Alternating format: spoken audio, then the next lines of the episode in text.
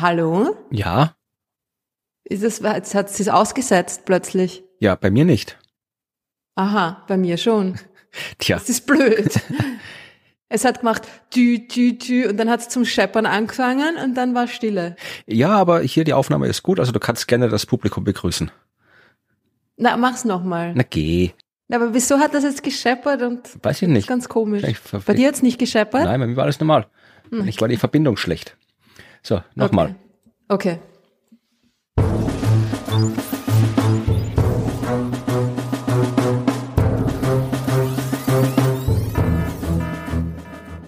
Hallo und herzlich willkommen zur Ausgabe Nummer 40 von Das Universum, Ja. dem Podcast, in dem Ruth und Florian über das Universum plaudern. Du warst noch nicht dran. Aber ihr wisst es natürlich, äh, wie immer, auch dieses Mal mit Florian. Und mit Rot, hallo. Hallo, hallo, hallo. Ich wollte nur die Folgennummer bestätigen. Ja, aber mitten im Intro, mitten in meinem Intro, es ist das also wirklich. Jetzt habe ich mir gedacht, zum ersten Mal schaffe ich es ohne irgendwas, aber nein, nein, nein. Na gut. 40, ha? Wir Ja. kommen in die Jahre. Naja, Jetzt, Es sind einfach keine 40 Jahre, aber naja, das, oh, um Gottes Willen, stell dir das vor. Ja, also ich glaube, ich weiß nicht, was der Wie viele älteste, Folgen hätten wir dann 40, in 40 Jahren? naja, wenn wir alle zwei Wochen eins haben, ungefähr 25 im Jahr, das mal 40, muss man Also ausrechnen. eh gar nicht so viel. 1000, ne? Ja, ich weiß gar nicht, was der älteste noch existierende aktive Podcast ist, aber wenn gut 40 Jahre wird nicht klappen, weil vor 40 Jahren gab es ja keine Podcasts. aber ja, wahrscheinlich 20 Jahre kann vielleicht hinkommen, dass ein Podcast alt sein kann. Aber schauen wir mal, wie alt wir noch werden. Da hieß es noch nicht Podcast wahrscheinlich vor 20 Jahren. Naja, es ist, ja, gab es auch, oh ja, ich glaube, weiß ich gar nicht. Ja, aber wir wollen hier keine Podcast-Geschichte machen, wir wollen über Astronomie reden. Was hast du erlebt Genau. Astronomisches? Hast du was erlebt Astronomisches? Äh, nein, ich habe nichts erlebt. Es ist Lockdown, ich erlebe im Moment nicht viel. Naja, aber du bist ja, warst ja vorm Lockdown, bist ja noch rumgefahren und warst berühmt in diversen so, Sendungen. Ja, ja, ja, ja, nein, okay, das stimmt. Ja, was das angeht, habe ich einiges erlebt. Ja, das äh, waren ein paar wilde Wochen, die letzten ja, acht Wochen. so. Aber es hat sehr viel Spaß gemacht und ich hoffe, ja, es hat euch auch Spaß gemacht beim Zuhören und Zuschauen. Ja, die, die Musikauswahl von Radio Burgenland der Sendung, die fand ich sehr gut. Hey, aber das, ich muss jetzt ehrlich sagen, in Verteidigung von Radio Burgenland, es hätte viel, viel, viel schlimmer kommen können. Ja, gut, es kann immer sein, aber Ich fand es jetzt ehrlich gesagt, ich habe mich nämlich gefragt, ob sie das äh, ein bisschen an das moderne Thema angepasst haben. Nee, haben sie nicht. Ganz arg war wie normal. Ja, ich rede mich schon wieder um Kopf und Kragen. Nein, ich fand es eigentlich ganz in Ordnung. Ja, ich war auch mal bei Radio Burgenland, da habe ich was zum Weltuntergang erzählt, glaube ich, schon lange, lange her. Also, aber ich weiß nicht, ob der Musik Das war dann lief. 2012, oder? Genau, ja. 2012 Geschichte. Ja, also aber das war, äh, ich finde ja Musikauswahl äh, im Radio ist ja immer, also man ist ja öfter mal, wenn man die Jobs macht, äh, die du und ich machen, ab und zu mal im Radio und oft sind das Sendungen, wo Musik dazwischen läuft, dann heißt es immer, ja, Sie können sich gerne Musik aussuchen und dann suche ich mir Musik aus und dann heißt es immer, ja, na, aber es muss schon ins Sendeschema passen, dann überlege ich mir, okay, was passt ins Sendeschema? Also im Wesentlichen läuft es darauf hinaus, dass die die Musik spielen wollen, die sie spielen wollen und hätten gern, dass du dir diese Musik wünscht, die sie spielen wollen. Also, Mich hat bis jetzt einmal jemand gefragt, ob ich mir was wünschen will. Und das war bei meinem FM4-Interview damals im Jahr 2018. ja, die sind ist ganz okay. Also, Die haben das auch gespielt. Also, das war natürlich Peter Licht. Mhm. Ja. Das liegt gegen die Schwerkraft, ist eh klar. Aber Ja, Ö1 ist auch noch gut. Da habe ich auch mal eine lange Sendung gehabt und da, da hatte ich mir was Tokotronic, glaube ich, gewünscht und das haben sie gespielt und also da, ab und zu geht's auch. Aber ja, Radio Burgenland ist da vermutlich so musikalisch. Das da hast du die Flexibilität schon ausgereizt mit dem, was da bei dir lief bei dem Interview. allerdings, ja. Nein, aber es war super. Es war auch ein gutes Interview, finde ich. Also, äh, ja, es war, die Moderatorin hat das ganz gut gemacht und war ganz gut vorbereitet und hat mir gute Fragen gestellt. Das fand Ja. ich sehr nett. Waren, ich weiß nicht, ob es dann noch online ist, wenn diese Sendung hier erscheint, aber wenn es noch online ist, dann können wir das Es ist Interview. auf jeden Fall die, ich glaube, die Version ohne Musik, das nennen sie Podcast, ne? Ah. aber es ist ganz einfach das, das Ganze ohne Musik zusammengeschnitten. Ach, so ein Glück. Aber, hm, äh, und die gibt's glaube ich, äh, noch mh, länger, weiß jetzt gar nicht wie lang. Naja, das Internet vergisst ja nicht, insofern äh, könnte sein, dass es das noch sehr lang zu hören gibt. Ja. Ich habe nichts erlebt. Ich war in Heidelberg und habe Flechtenschnaps getrunken. Aha, also nach Martin Moders Klopapierschnaps ist jetzt alles möglich, oder? Nein, äh, da habe ich ja den, den Vortrag über das 100 äh, Mikroorganismen Buch, den habe ich in Heidelberg ah, gehalten. Das, klar. das war ein sehr, bin irgendwie früh morgens hin, habe abends den Vortrag gehalten und am nächsten Tag früh morgens wieder weg. Also ich habe von Heidelberg nicht viel gesehen, leider, weil ich da auch mal eine Zeit mhm. lang gearbeitet und gelebt habe, hätte ich gerne mal wieder länger hingeschaut. Aber so als äh, ja beim letzten Mal, als ich einen Vortrag gehalten habe, ging es um die das Universum in 100 Sternen und da habe ich ja eine kosmische Waffel gebacken für das Publikum zum Verkosten danach. Und diesmal über 100 Mikroorganismen habe ich auch überlegt, was ich machen soll. Ich hätte ein Rezept für Flechtensuppe gehabt. Ähm, ich habe die sogar zu Hause ausprobiert und sie hat gar nicht so beeindruckend geschmeckt. Also oh, wer hätte das gedacht? Nein, das, das ist tatsächlich in, in Skandinavien. Aber nur die Frage ist natürlich, wo kriegst du da die frischen Flechten her? Das ist kein Problem, die kannst du kaufen in der Apotheke. Äh, da nimmt man äh, das Islandmoos, heißt das, oder die Rentierflechte. Und so wenn du in die Apotheke gehst und dir die Hustenzuckerl kaufst, hier äh, Islandmoos, das ist kein Moos, das ist eine Flechte. Das heißt nur Islandmoos. Und ähm, du kannst dir die auch einfach getrocknet kaufen. Das schaut aus wie Tee, ist aber halt die Flechte und mit der kannst du dann kochen. Habe ich hier einen großen Beutel zu Hause, weil ich dachte, ich mache hier Flechtensuppe für alle. Aber dann habe ich es gemacht und ja, also ich habe dann gedacht, okay, ich könnte mir den Aufwand machen und die Zutaten mitschleppen und dann live kochen, aber das wäre dann eher mehr ein Gag gewesen, weil ich wäre die Suppe vermutlich nicht losgeworden. Also die hat so ein bisschen so, ja, Pilz. Nach Flechten geschmeckt? Ja, ja, ja, eh. Also ich weiß ja nicht, ob, ob alle wissen, wie Flechten schmecken. Wie oft hast du schon Flechten Na, gegessen? Hoffentlich wissen das nicht so viele Leute. Aber ja, sie, wie sie halt riechen auch, ne? So denke ich mir, weil Geruch und Geschmack ist ja doch ja, recht Also es, es ist ein bisschen pilzig, das Ganze pilzig, mm. erdig, waldig, aber auch so mit so leicht so einem süßlichen Einschlag. Also äh, Jedenfalls habe ich dann festgestellt, es gibt nicht nur die Flechtensuppe, sondern äh, es gibt auch isländischen Flechtenschnaps. Also die, das ist da ein Getränk in Island anscheinend ein verbreitetes. Dann habe ich ein paar Flaschen von diesem Flechtenschnaps bestellt und dann gab es danach für alle, die wollten, Flechtenschnaps. Hat genauso eklig geschmeckt wie die Suppe für meinen Geschmack und ich bin ja auch kein Schnaps-Fan, also insofern, aber das Publikum, die, es getrunken haben, fanden es ganz mm, okay. Naja, es ist ja auch so, dass es man normalerweise kleinere Mengen von Schnaps zu sich nimmt als von Suppe. Insofern könnte das ähm, aber ich, hilfreich gewesen sein. Ich habe noch eineinhalb Flaschen übrig, also wenn sich die Gelegenheit ergibt, yeah, dann yeah. schenke ich's aus. Ich freue mich schon drauf. Also es wird natürlich gegen unseren Universums-Gin total abstinken, das ja, ist eh klar, der war exzellent. Müsste man zusammenmischen. Nein.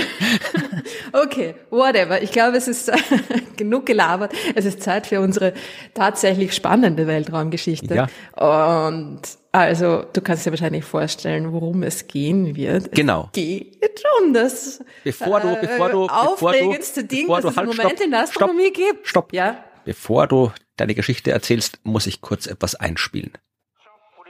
Final. 10, 9, 8, 7, 6, 5, 4, 3, 2, 1, top.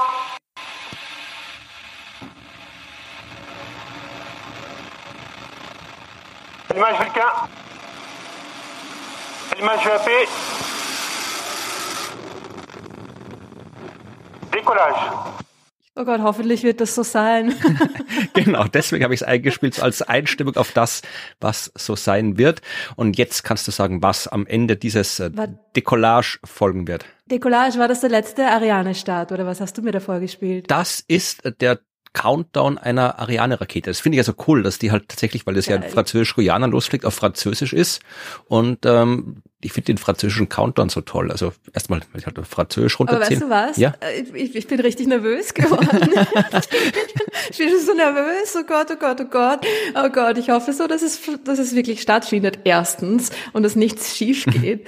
Ich habe also ich habe jetzt ein bisschen recherchiert natürlich. Bin vorbereitet ja. diesmal für diese Folge. Und ich habe richtig Angst bekommen bei der Recherche, weil das ist das ganze Projekt. Ich, ich schwöre, dieses Projekt ist so verrückt.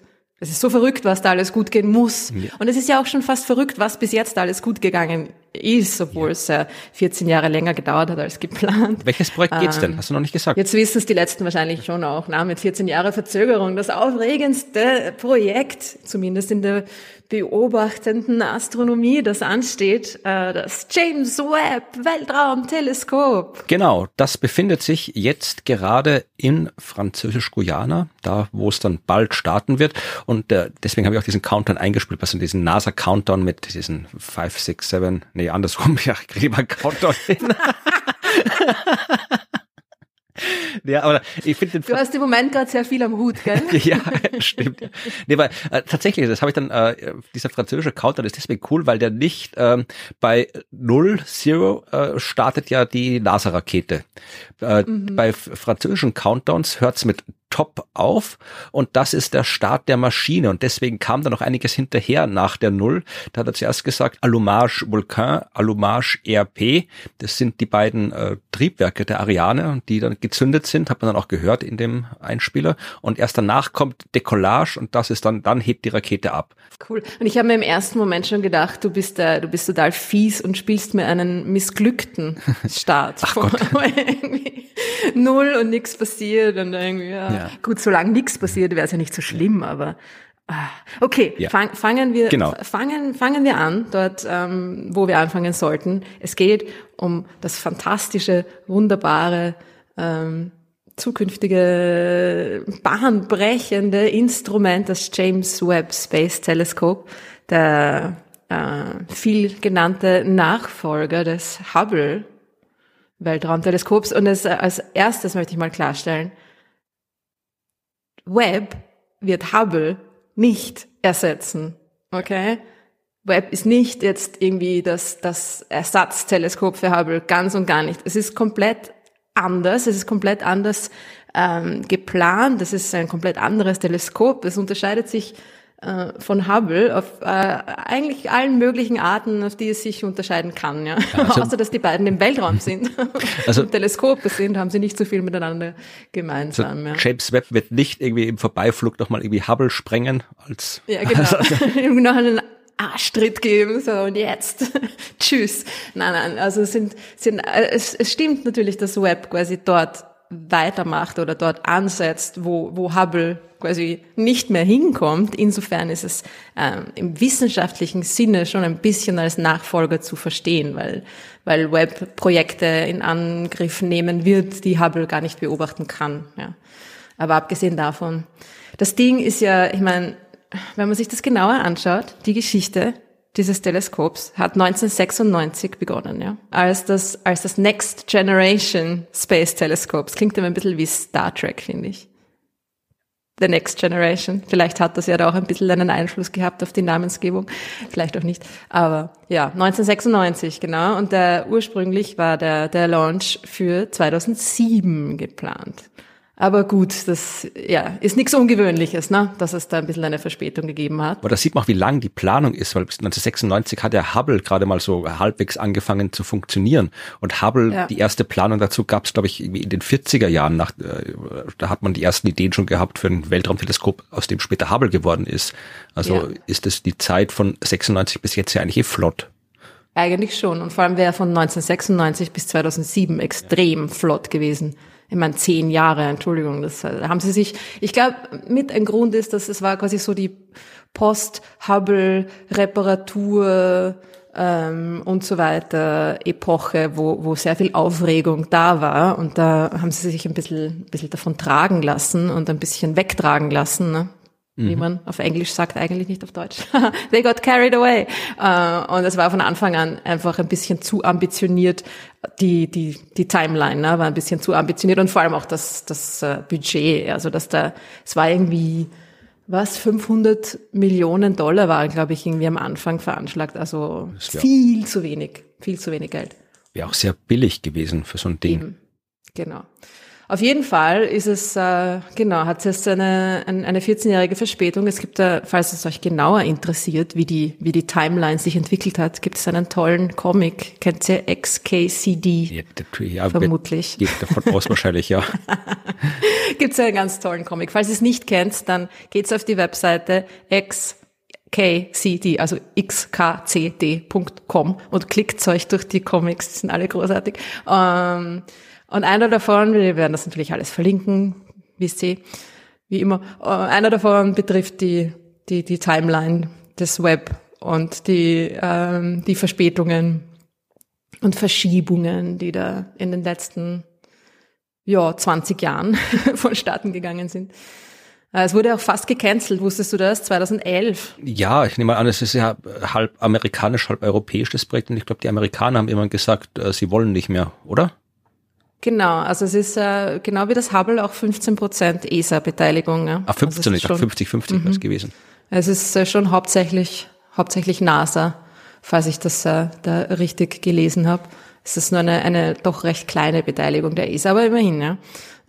Äh, genau, und das war der, die, durch die verschiedenen Verspätungen und so weiter und äh, Budgetexplosionen war dann 2011 die Finanzierung in Frage gestellt und es wurde fast abgeblasen, das Projekt, was ja auch verrückt ist, weil da war es natürlich schon mh, mm, ja, fortgeschritten, kann man sich vorstellen. Also wäre natürlich auch blöd gewesen, das einfach da jetzt zu canceln. Aber ja, also das haben, die haben die Amerikaner ja. schon ganz andere Sachen gecancelt. Also das, ja, das den, den, auch, den. Super Collider, den SSC, das wäre ein Ding gewesen, das wäre noch dramatisch viel größer gewesen als der LHC.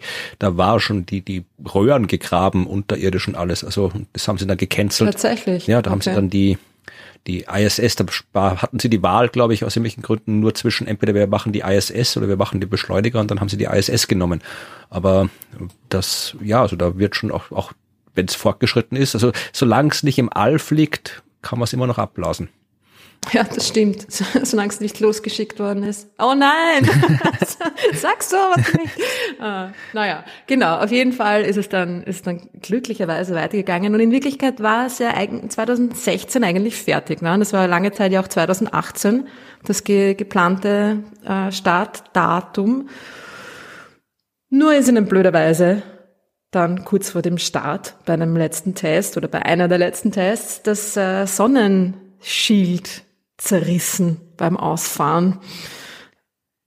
Ja, da wirst du auch noch einiges drüber Blöde sagen. Geschichte, das, da werde ich noch einiges drüber sagen, ja. genau. Und das ist aber dann, dann war 2020 und wie wir alle wissen, was 2020 passiert ist. Viel. Wieder verschoben.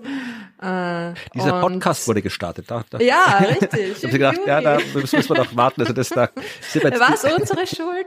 Ja, also die, äh, mit ja. der PR, da müssen wir warten, bis wir wieder die, die Aufmerksamkeit der Öffentlichkeit haben, bis sich mal das Universum mit der Podcast ein bisschen eingespielt hat. Dann starten wir lieber erst ein Jahr später, dann haben wir die Aufmerksamkeit der Medien. Das hat die NASA sich ja. gedacht. Das, genau. Also das, wir waren einfach zu groß und da hat sich die NASA nicht mehr getraut. Uh, auf jeden Fall, uh, ich glaube es kaum. Es ist tatsächlich fertig und das Launch Date hält und steht und wir nähern uns äh, mit rasender Geschwindigkeit. Es ist ja im, im Sommer 2021 quasi ähm, ja fertig geworden und die letzten Tests am Teleskop abgeschlossen worden. Dann war das Ding in, in Houston im Johnson Space Center bei der NASA. Und dann, ich habe mir gedacht, vielleicht wäre es auch interessant, sich ein bisschen anzuschauen, wie so ein riesen Weltraumteleskop überhaupt erstmal da dorthin kommt, wo man, von wo man es in den Weltraum schießt, ja. DHL. Äh, weil das ist, der, genau, kann man sich dann im, im Postshop abholen, irgendwie, ja, weil sie Nachbar faul Garten. sind, das Ding raufzutragen, die Stufen, ja, äh, weil das ist irgendwie, das ist schon auch eine ziemlich coole Geschichte. Also es ist eigentlich, es ist alles an dem Teleskop extrem cool. Und je weiter man ins Detail geht, irgendwo, sobald man irgendwo anfängt reinzuschauen, kommen, kommen ja dann einfach die ärgsten Geschichten dabei heraus. Und das ist, äh, alles ist im Detail faszinierend, aber das Teleskop ist ganz besonders faszinierend in seinen Details. Okay, also, wir sind in Houston, ja, wir sind im, im, im Johnson Space Center. Das Teleskop hat die letzten Tests überstanden und steht da zusammengefaltet. Die Reise kann beginnen. Es muss nach Kalifornien, wo quasi die, die zweite Hälfte, der Rest, äh, der Unterbau die Versorgungseinheit und äh, Kommunikation, Antrieb und so weiter auf es wartet. Das Ding heißt Spacecraft Bus. Wusstest du das? Nein. Spacecraft Bus. Wie kommt eine Spacecraft in die Arbeit? Na, es ist äh, ja Bus. Ähm, ist der Name für dieses für diese Versorgungseinheit quasi, die da unten noch äh, angedockt ist an, an das Teleskop und die ganze Optik und die Struktur. Okay, wie kriege ich ein riesiges, hochempfindliches äh, optisches Gerät von Texas nach Kalifornien? Das ist doch ein, äh, ein ganz schöner Weg, ne? Weg, aber es gibt da einen Fluss. ja, gut, gut gedacht, ja. Naja, zuerst. Da holpert es am wenigsten wahrscheinlich am Fluss. Na, das kommt auf den Fluss an. Ja. zuerst muss es mal ordentlich verpackt werden, das ist klar. Und sie haben dem Web einen riesigen Spezialkoffer gebaut, der Space Telescope Transporter for Air, Road and Sea. Was heißt das, der Akronym? Kannst du das Nein, Akronym vorstellen? Glaube ich nicht, ja. Space Telescope, äh, sag's mir. Stars. Ah, okay, gut. Ja, gar nicht, ist blöd, ja, nicht gar, so gar blöd nicht mal so blöd. Ja, gar nicht mal so blöd. Eh, natürlich. It's a star. Ja, also Stars sieht aus wie ein wie ein überdimensionales äh, Space äh, Greenhouse irgendwie, also wie so ein wie so ein Glashaus, ne, wie so eine Röhre, wo man Gemüse drin anpflanzt. Ist über 30 Meter lang, 5 Meter hoch, wiegt 75 Tonnen, also nur der Koffer. Ne? es ist groß. Da drin wurde das, äh, das Web äh, vorsichtig verpackt und äh, es ging auf die Reise. Und äh, wie kriege ich Stars jetzt äh, von, von Texas nach Kalifornien? Du hast gesagt, äh, über einen Fluss. Ja. Hm? Hm? Es ist geflogen. Okay, ja, langweilig. Langweilig. naja, sag das nicht. Ja? Es ist mit der, der, der größten Transportmaschine die, die es äh, in, in den USA zumindest gibt, äh, geflogen mit der C-5 Charlie. sagt mir gar nichts. Nein, überhaupt die ist nichts. so groß, dass da ein U-Boot reinpassen würde. Aber fliegen die Amerikaner jetzt auch U-Boote mit Flugzeugen irgendwo hin und schmeißen die ab, oder? just, just because they can. es, ich weiß nicht, ob schon jemals ein U-Boot äh, in der C-5 Charlie transportiert wurde. Es hätte auf jeden Fall Platz. Es war aber trotzdem für Stars nur, äh, ähm, waren rundherum, quasi zwischen dem, zwischen Stars und dem Laderaum, nur ein paar Zentimeter Platz zum Manövrieren. Und es hatte eine, eine Ladegeschwindigkeit, müsst ihr euch vorstellen, von einem Inch pro Minute. Typische amerikanische Einheiten übrigens, ne? Also zweieinhalb Zentimeter pro Minute. Also für jeden, der schon mal irgendwie versucht hat, dann ein, ein, ein Sofa in einen, einen Kofferraum von einem Auto irgendwie zu bekommen, so, so ungefähr müsst ihr euch das vorstellen. Äh, es ist sich ausgegangen. Es wurde nach Kalifornien geflogen, mit seinem, mit seinem Unterbau vereinigt, das Teleskop. Und jetzt hat das Ding natürlich äh, diese Versorgungseinheit jetzt unten dran montiert muss aber weiter, weil es wird ja nicht von Kalifornien in den Weltraum geschickt, sondern, wie wir schon wissen, äh, aus Französisch-Guyana, in Kourou. Jetzt haben sie zwei genommen und das in der Mitte aufgehängt. und dann mit einem Helikopter. Nein, sie haben einen neuen, noch größeren äh, Koffer quasi gebaut, beziehungsweise ein Teil dran gebaut. Und kannst du dir vorstellen, wie Stars jetzt heißt? Stars Plus? Mm, fast. Megastars. Superstar, Superstar. Star, Megastars wäre auch gut gewesen. Entschuldigung, Superstars. ich habe nur gerade jetzt hier, also bevor du die, Reiseweg weitererzählst, ich habe jetzt mal hier eine Karte aufgemacht, um zu schauen. Also äh, okay, Texas äh, muss ich dann Richtung Westen nach Kalifornien. So, genau. äh, wenn ich jetzt schaue, wo Französisch-Guyana liegt, das liegt im, das, im, im karibischen Meer Atlantik, die Seite. Kalifornien ist der Pazifik. Ich könnte von äh, Texas, von Houston aus direkt mit dem Schiff nach Französisch-Guyana fahren. Von Kalifornien aus kann ich das nicht. Also da müsste ich durch den Panama-Kanal durch und wieder rüber. Wäre es nicht gescheiter gewesen, hier die Transportkoffer nach Texas zu fliegen und dann die ganze, oder den, den Bus von, äh, nicht den Bus, den Bus von Kalifornien nach Texas zu fliegen und dann weiterzufahren. Also vermutlich nicht, sonst hätten sie das gemacht, aber. Ich wollte gerade sagen, richten Sie Ihre Anfragen bitte an beschwerden at nasa.gov. ich habe keine Ahnung, warum Sie es so gemacht haben. Ich meine, Sie hätten entweder das, die, die restlichen Teile aus, aus Kalifornien nach Texas bringen müssen. Und da war ja auch irgendwie das eingefaltete Sonnensegel dabei. Ich habe keine Ahnung. Es wird vermutlich einen Grund geben, warum sie es in die Richtung gemacht haben. Vielleicht haben sie es auch, sich es auch vorher noch nicht so gut überlegt und sich dann spontan umentschieden. Nein, sie haben sich natürlich wahnsinnig gut überlegt. Das liegt äh, ja direkt am Meer des Johnson Space Center. Das kann ja direkt als Wasserschmeißerteleskop und dann einfach durch bis Französisch-Guyana. Aber okay. Solche gut. Idioten. Warum haben sie es nicht gemacht? Ja. Vermutlich gab es einen Grund. Aber erzähl mal, jetzt sind wir in Kalifornien. Den wir nicht kennen. Auf jeden Fall sind wir jetzt in Kalifornien. Wir haben äh, das Teleskop fix und fertig, alles zusammen, verpackt in Superstars. Und jetzt ist natürlich auch, ja, du hast recht, es wurde mit einem Schiff transportiert. Aber die Frage, warum hat man das Ding nicht einfach weiter geflogen? Also. Ja, weil es zu groß ist wahrscheinlich mit ja. dem Koffer rundherum, oder? Mit erstens das wahrscheinlich. Ich meine, vielleicht hätte man da auch noch eine Lösung gefunden. Aber das Problem war die andere Seite, oder das Hauptproblem, sagen wir jetzt mal, war die andere Seite dieses Fluges, nämlich äh, die Infrastruktur in Französisch-Guyana, die wo einige Brücken zu überqueren gewesen wären, die dem Gewicht des ganzen Transports nicht standhalten. Ja, aber du, ja, mit dem Flugzeug, also gut, wenn ich mit dem Flugzeug komme, muss ich wahrscheinlich, kann ich nicht direkt bei der Raketenstartstation landen wahrscheinlich. Das habe ich mich auch gefragt, warum dieser Spaceport keine, ich meine, es ist ein Spaceport, Entschuldigung, wieso ja. gibt es keine Landebahn für ein Flugzeug? Ja, die Rakete also, fliegt ja gerade nach oben, die muss ja nicht mehr, die landet ja nicht.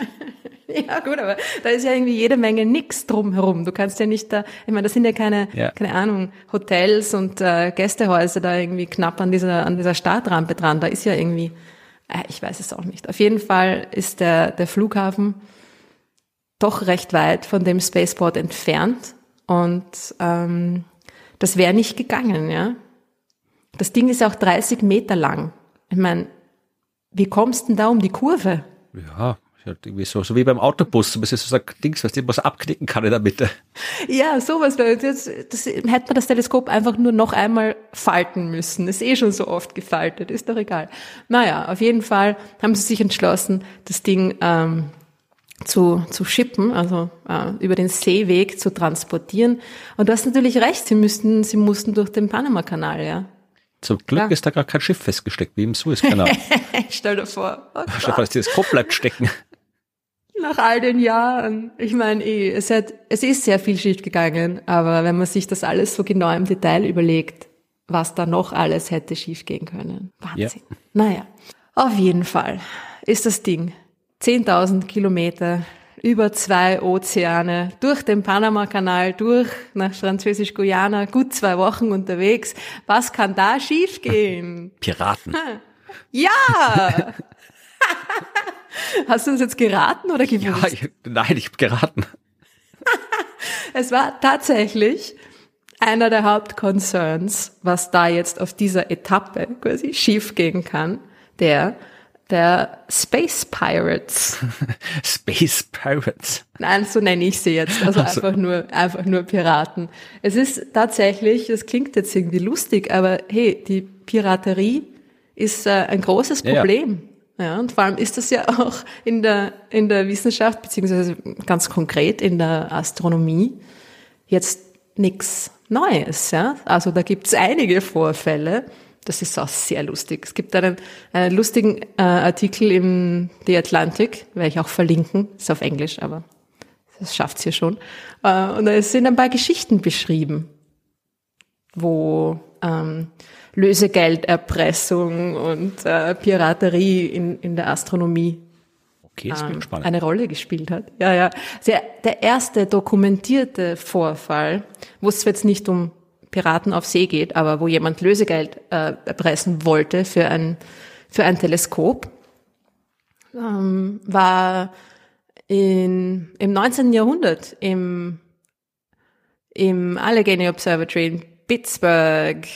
Und das ist eine ziemlich lustige Geschichte, weil die ist äh, äh recht gut dokumentiert hat der, der Direktor von, dem, von, von der Sternwarte, der gerade auf einer Konferenz war, beziehungsweise gerade von der Konferenz zurückgekommen ist, einen Brief gefunden, äh, in dem stand, und das lese ich jetzt vor, Meet me in the woods behind the observatory at midnight, or you'll never see your lens again. Es hat ihm jemand die Linse aus dem Teleskop gestohlen und versucht Lösegeld zu erpressen. Ne? Und er ist dann, mi, mi, ähm, triff mich im, im Wäldchen hinter der Sternwarte um Mitternacht oder du wirst deine Linse nie wiedersehen. Ja, da hätten wir auch ähm, Wäldchen gehabt hinter der Wiener Sternwarte. Voll. Ich habe voll gleich an die Sternwarte denken müssen und dachte, das wäre das wär super spannend gewesen. Ja? Das wäre das wär eigentlich das total gute ähm, Projekt für so Storytelling, Science-Ding also für die Sternwarte jetzt, wenn sie das machen, so in, in historischen Kostümen, sollen sie sich da eine Geschichte einfallen lassen und das äh, nachstellen. Auf jeden Fall hat der coole Typ, der Langley, hat dann, ist, ist natürlich in die Woods gegangen zum, zum Meeting Point und hat mit dem Typen diskutiert, ja, und hat sich natürlich geweigert, da was dafür zu zahlen, weil es eine Frechheit ist und überhaupt. Und er hat ihn dann tatsächlich überzeugt, dass er die Linse oder den, den, den Standort der Linse quasi preisgibt und dafür gibt's keine Konsequenzen so in die Richtung. Und es war natürlich, sie war dann irgendwo in einem in einer Mülltonne vollkommen zerkratzt und beschädigt. Also es war ein, ein ziemlicher Schaden, aber aber gut. Ja. Das war dieser dieser Vorfall. Und auch in der modernen ähm, Teleskopgeschichte gibt's einen einen Vorfall, der diesmal wirklich mit mit, mit, ähm, mit Schiffen zu tun hat, ähm, mit, mit echten Piraten. und zwar ist es das JCMT, das James Clark Maxwell Teleskop. Das ist äh, in Hawaii, oder? In Hawaii, genau, dieses Submillimeter-Teleskop, diese kleine Satellitenschüssel quasi. Ähm, also klein, 15 Meter Durchmesser, ne? aber trotzdem. ähm, das ja, also wir wissen, dass die Geschichte gut ausgegangen ist, weil es steht jetzt gerade immer noch in Hawaii und beobachtet. Ähm, das hat auf seiner Reise beziehungsweise die Reise der, der, der, der Struktur, der Stahlstruktur mhm. von England nach Hawaii auch einiges erlebt. Und zwar ist ihnen nämlich kurz vor dem Start das, das Schiff äh, eingegangen, aus welchem Grund auch immer. Und sie mussten auf die Schnelle einen, einen Ersatztransport finden und haben einfach äh, ja, einen, einen Kapitän gefunden, der gerade ein Schiff hatte und so weiter, ne, und ihn angeheuert natürlich ne, kein, kaum Background-Checks gemacht und so weiter, aber alles in Eile. Und dann hat dieser gute Kapitän auf dem Weg, anstatt direkt von England nach Hawaii zu fahren, hat er auf dem Weg eine Sprengstofflieferung abgeholt und sie nach Ecuador gebracht und dort abgeladen, quasi so als Sidejob, ja war extrem verspätet, hat auch da, dank der Sprengstoffladung äh, im, beim Panama-Kanal auf extra Papers, Bewilligungen und so weiter irgendwie Wochen warten müssen und ist dann mit wochenlanger Verspätung doch irgendwann früher oder später in Hawaii angekommen Kannst dir vorstellen, die Wissenschaftler in der Zwischenzeit vor dem Computer gesetz, gesessen und versucht, dieses Schiff zu tracken, ja, weil die, er hat jegliche Kommunikation abgebrochen, ja klar, war auf einem, auf einem anderen Weg, als er hätte sein hätte sollen. Und äh, es war natürlich nicht klar, was da passiert ist, was ist da los und äh, ja, alle in Panik und so weiter. Und dann kommt der Typ an in Hawaii und verlangt sein, sein Entgelt für den Transport, ja. Und die Leute natürlich, hier, Moment mal, ja, es, äh, die, es gibt Strafen für diese Verspätung und so weiter und so fort. Und, äh, und dann sagt er, na gut, dann hau ich das ganze Ding ins Meer und fahr weiter, wenn ihr nicht wollt. Auf jeden Fall hat die ganze Geschichte dann damit geendet, dass die, dass die, die Küstenwache äh, ihn tatsächlich at gunpoint, ja, also mit vorgehaltener Waffe, ähm, verhaftet hat auf seinem Schiff. Das war die Geschichte. Ja, was ist jetzt mit James Webb? Ist der vom? Aber was ist jetzt mit James ja, Webb? Haben die die Piraten ja, also erwischt? es war nein, es ist wohlbehalten im Spaceport angekommen. Es ist äh, war tatsächlich ein ein, ein Konzern und sie haben tatsächlich auch irgendwie so äh, Decoy-Chips, also so so äh, Köder quasi die Reise aufblasbare oder was? genau.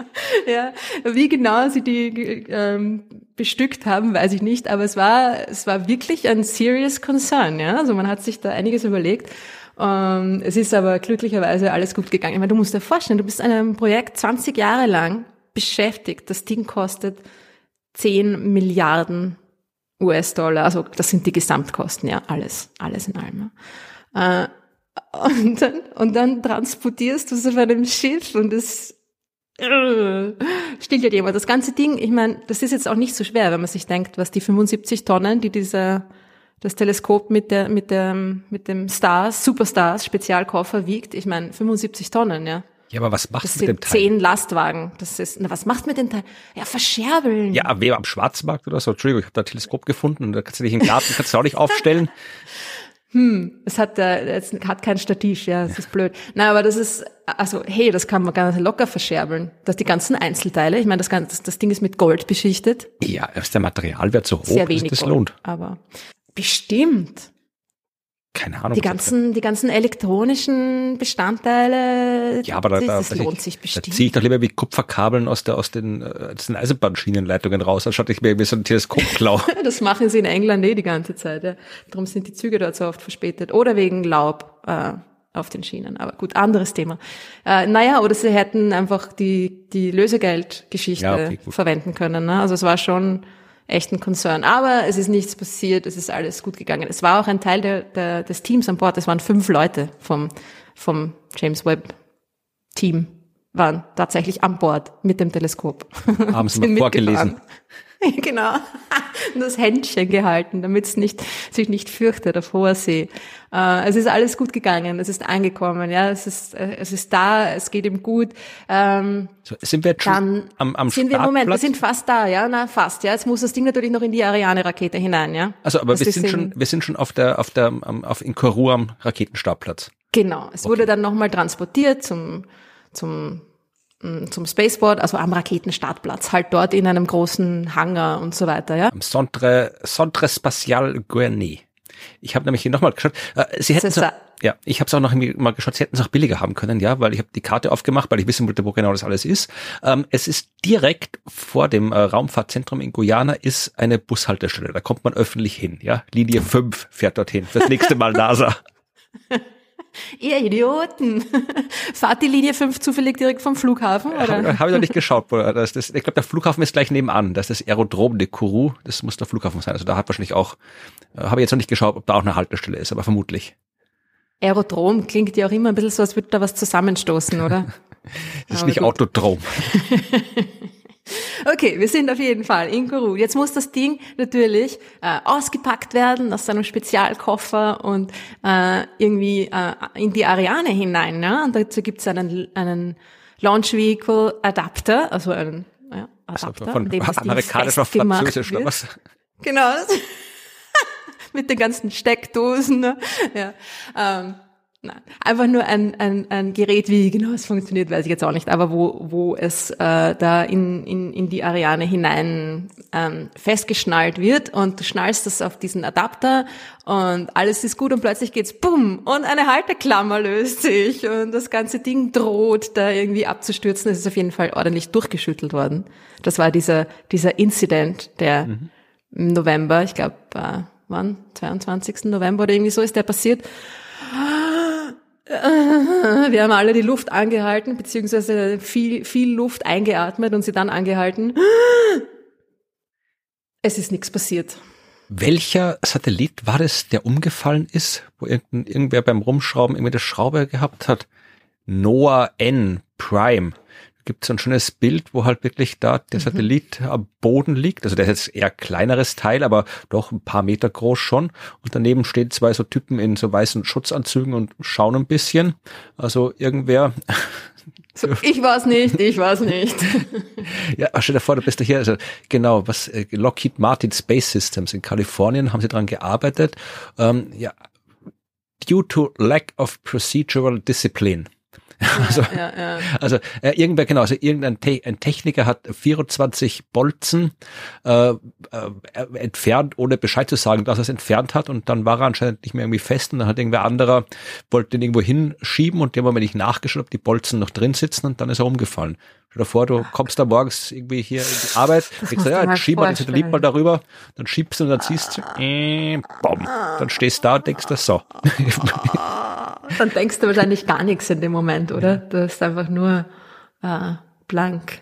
Wahnsinn. Ich kann mir das gar nicht vorstellen. Auf jeden Fall ist äh, natürlich wieder wieder nochmal getestet worden und so weiter. Und darum hat sich der Start jetzt ja auch noch einmal vier Tage verschoben. Statt dem 18. Dezember ist es jetzt der 22. Dezember. Also es ist allerdings eine sehr kleine Verschiebung. Ja. Schauen wir mal, ob es dabei Gott. bleibt. Also kann immer, ja. kann immer noch schlechtes das, Wetter sein oder sonst irgendwas. Natürlich. Also es kann natürlich der Start selber auch noch verschoben werden. Es ist aber jetzt mittlerweile wirklich eigentlich fast jetzt nicht mehr viel, was schiefgehen kann. Das Teleskop ist fertig in der Rakete, die Rakete ist fertig, alle waren am Klo, also theoretisch kann es jetzt losgehen. jetzt kann jetzt kann's losgehen. Am 22. Dezember um 7 Uhr 20 EST. Ja, ja, das bedeutet 13.20 Uhr mitteleuropäische Zeit. Wird es hoffentlich genau so losgehen, wie du vorhin eingespielt hast. nicht, nicht 5, 5 6, 7, sondern na, sweet und so weiter. Genau. Äh, ich schwöre, wenn dieses Ding beim Start explodiert. Ja, auch das gibt schon, hast schon, schon passiert. Kryosat hieß der und, und äh, Kryosat 1, der ist tatsächlich, der ist tatsächlich äh, kaputt gegangen. Also ich, ich weiß gar nicht, was da das Problem war. Da ist die Rakete, hat sich irgendwie nicht äh, gelöst oder sowas. Also der ist, hat sich nicht gekoppelt, die Oberstufe. Oder ja, sie hat sich nicht von getrennt, dann ist das ganze Teil mit dem Satellit drin ins Meer gefallen. Ja, und äh, dann war ich zwar Größert 1 und dann bei Größert 2 beim Start war ich dabei und da, also ich habe eigentlich nur mit dem PR-Menschen da Kontakt gehabt. Der war ein bisschen nervös, der hat gemeint, ja, jetzt, jetzt sollte schon klappen, weil sonst ist es so aus PR-Sicht. sonst, sonst, ist, sonst ist blöd. ja, naja, ich meine, äh, es, es, es, wird schon, es wird schon gut gehen. Es hätte ja bis jetzt so viel schief gehen können und es hat alles mehr oder weniger funktioniert. Na, ich meine, es war Verspätung, schön und gut, ja, aber es ist noch nicht wirklich jetzt was groß schief gegangen. Ähm, und das ist ja auch, das, so gefährlich ist ein Raketenstart ja dann doch auch nicht. Ja. Also das sollte schon klappen. Ja, also die, ja. die, die Rakete, die Ariane 5 ist ja auch schon oft geflogen. Also das Eben. sollte funktionieren. Das ist jetzt nicht SpaceX, ja. Also. Warum überhaupt die Ariane? Ja. Weil sie den größten Laderaum hat. Nämlich fünfeinhalb Meter Durchmesser Laderaum. Das kann nur die Ariane. Was die Amerikaner gerade, mit was die rumfliegen, ähm, die haben ja. Naja, die, die NASA hat im Moment kein eigenes äh, Transportvehikel. Also ja, ein paar ja. kleinere werden schon kriegen schon noch irgendwie Zeug jetzt all, aber jetzt nichts Großes wahrscheinlich, nichts keine Menschen. Großes, ja. ja, genau.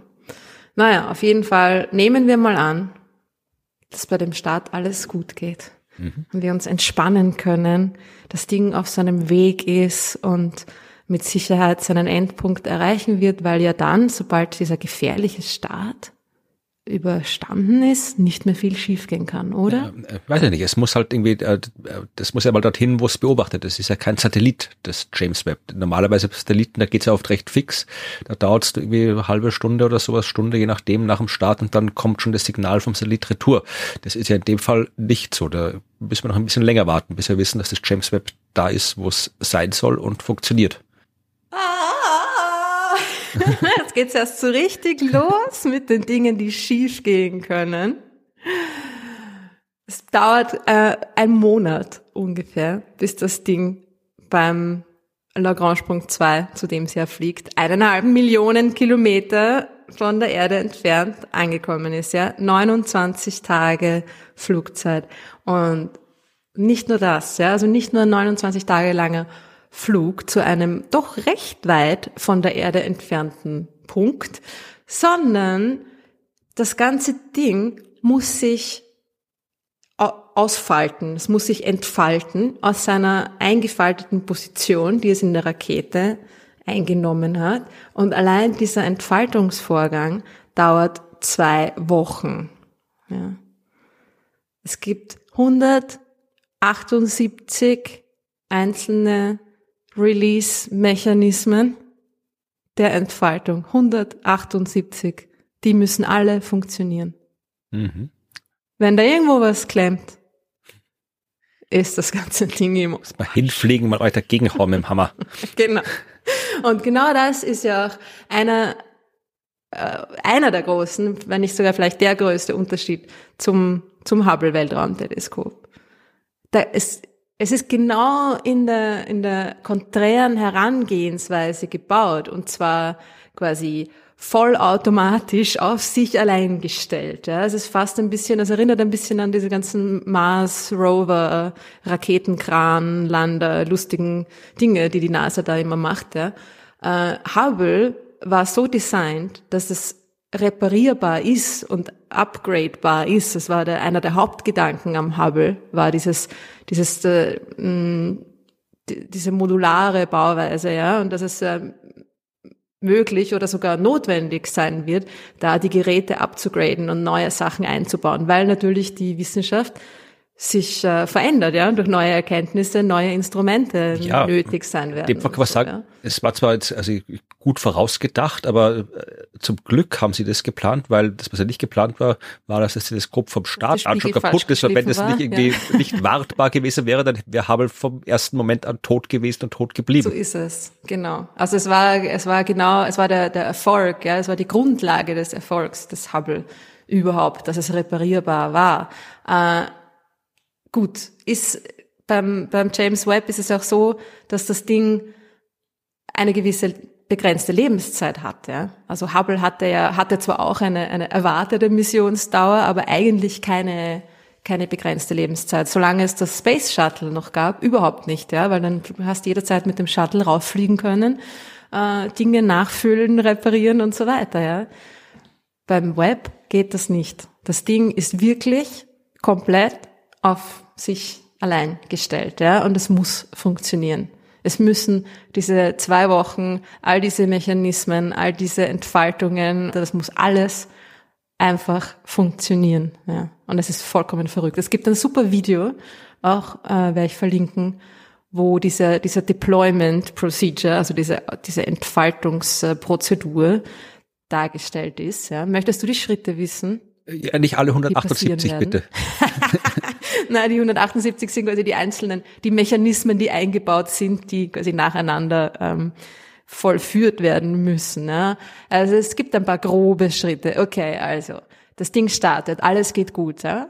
Nach ungefähr 30 Minuten ist das Erste, was passiert, dass sich der dass äh, die Solarzelle quasi ähm, ausfaltet. Also nicht das Sonnenschild, ja, nicht mhm. das Ding, was, was es vor der Sonnenstrahlung, vor der Wärme abschirmt, sondern diese kleine, so eine kleine Solarzelle, die einfach für, für die Energieversorgung, Stromversorgung zuständig ist. Und die Antenne, ja. Also es gibt gleich mal Energie und Kommunikation. Das ist natürlich das Wichtigste, weil wenn das nicht geht, dann, dann geht gar nichts. 30 Minuten, ne? Dann fliegt das Ding weiter. Ähm, und es braucht ungefähr, ist auch, auch crazy, es braucht nur eineinhalb Tage, bis es am Mond vorbeigeflogen ist. Ja, aber waren es gut eineinhalb Tage, das ist, wie lange waren, waren Apollo und Astronauten unterwegs? Na, gut, gut drei Tage. Ah, okay, doppelt so schnell, immerhin. Also das ist schon, schon auch cool. Ja. In einen, kann man sich vorstellen, wenn man sich dann, das Ding fliegt los und man schaut sich den Mond an und denkt sich, ja, da, eineinhalb Tage später ist das, ist das Ding dort.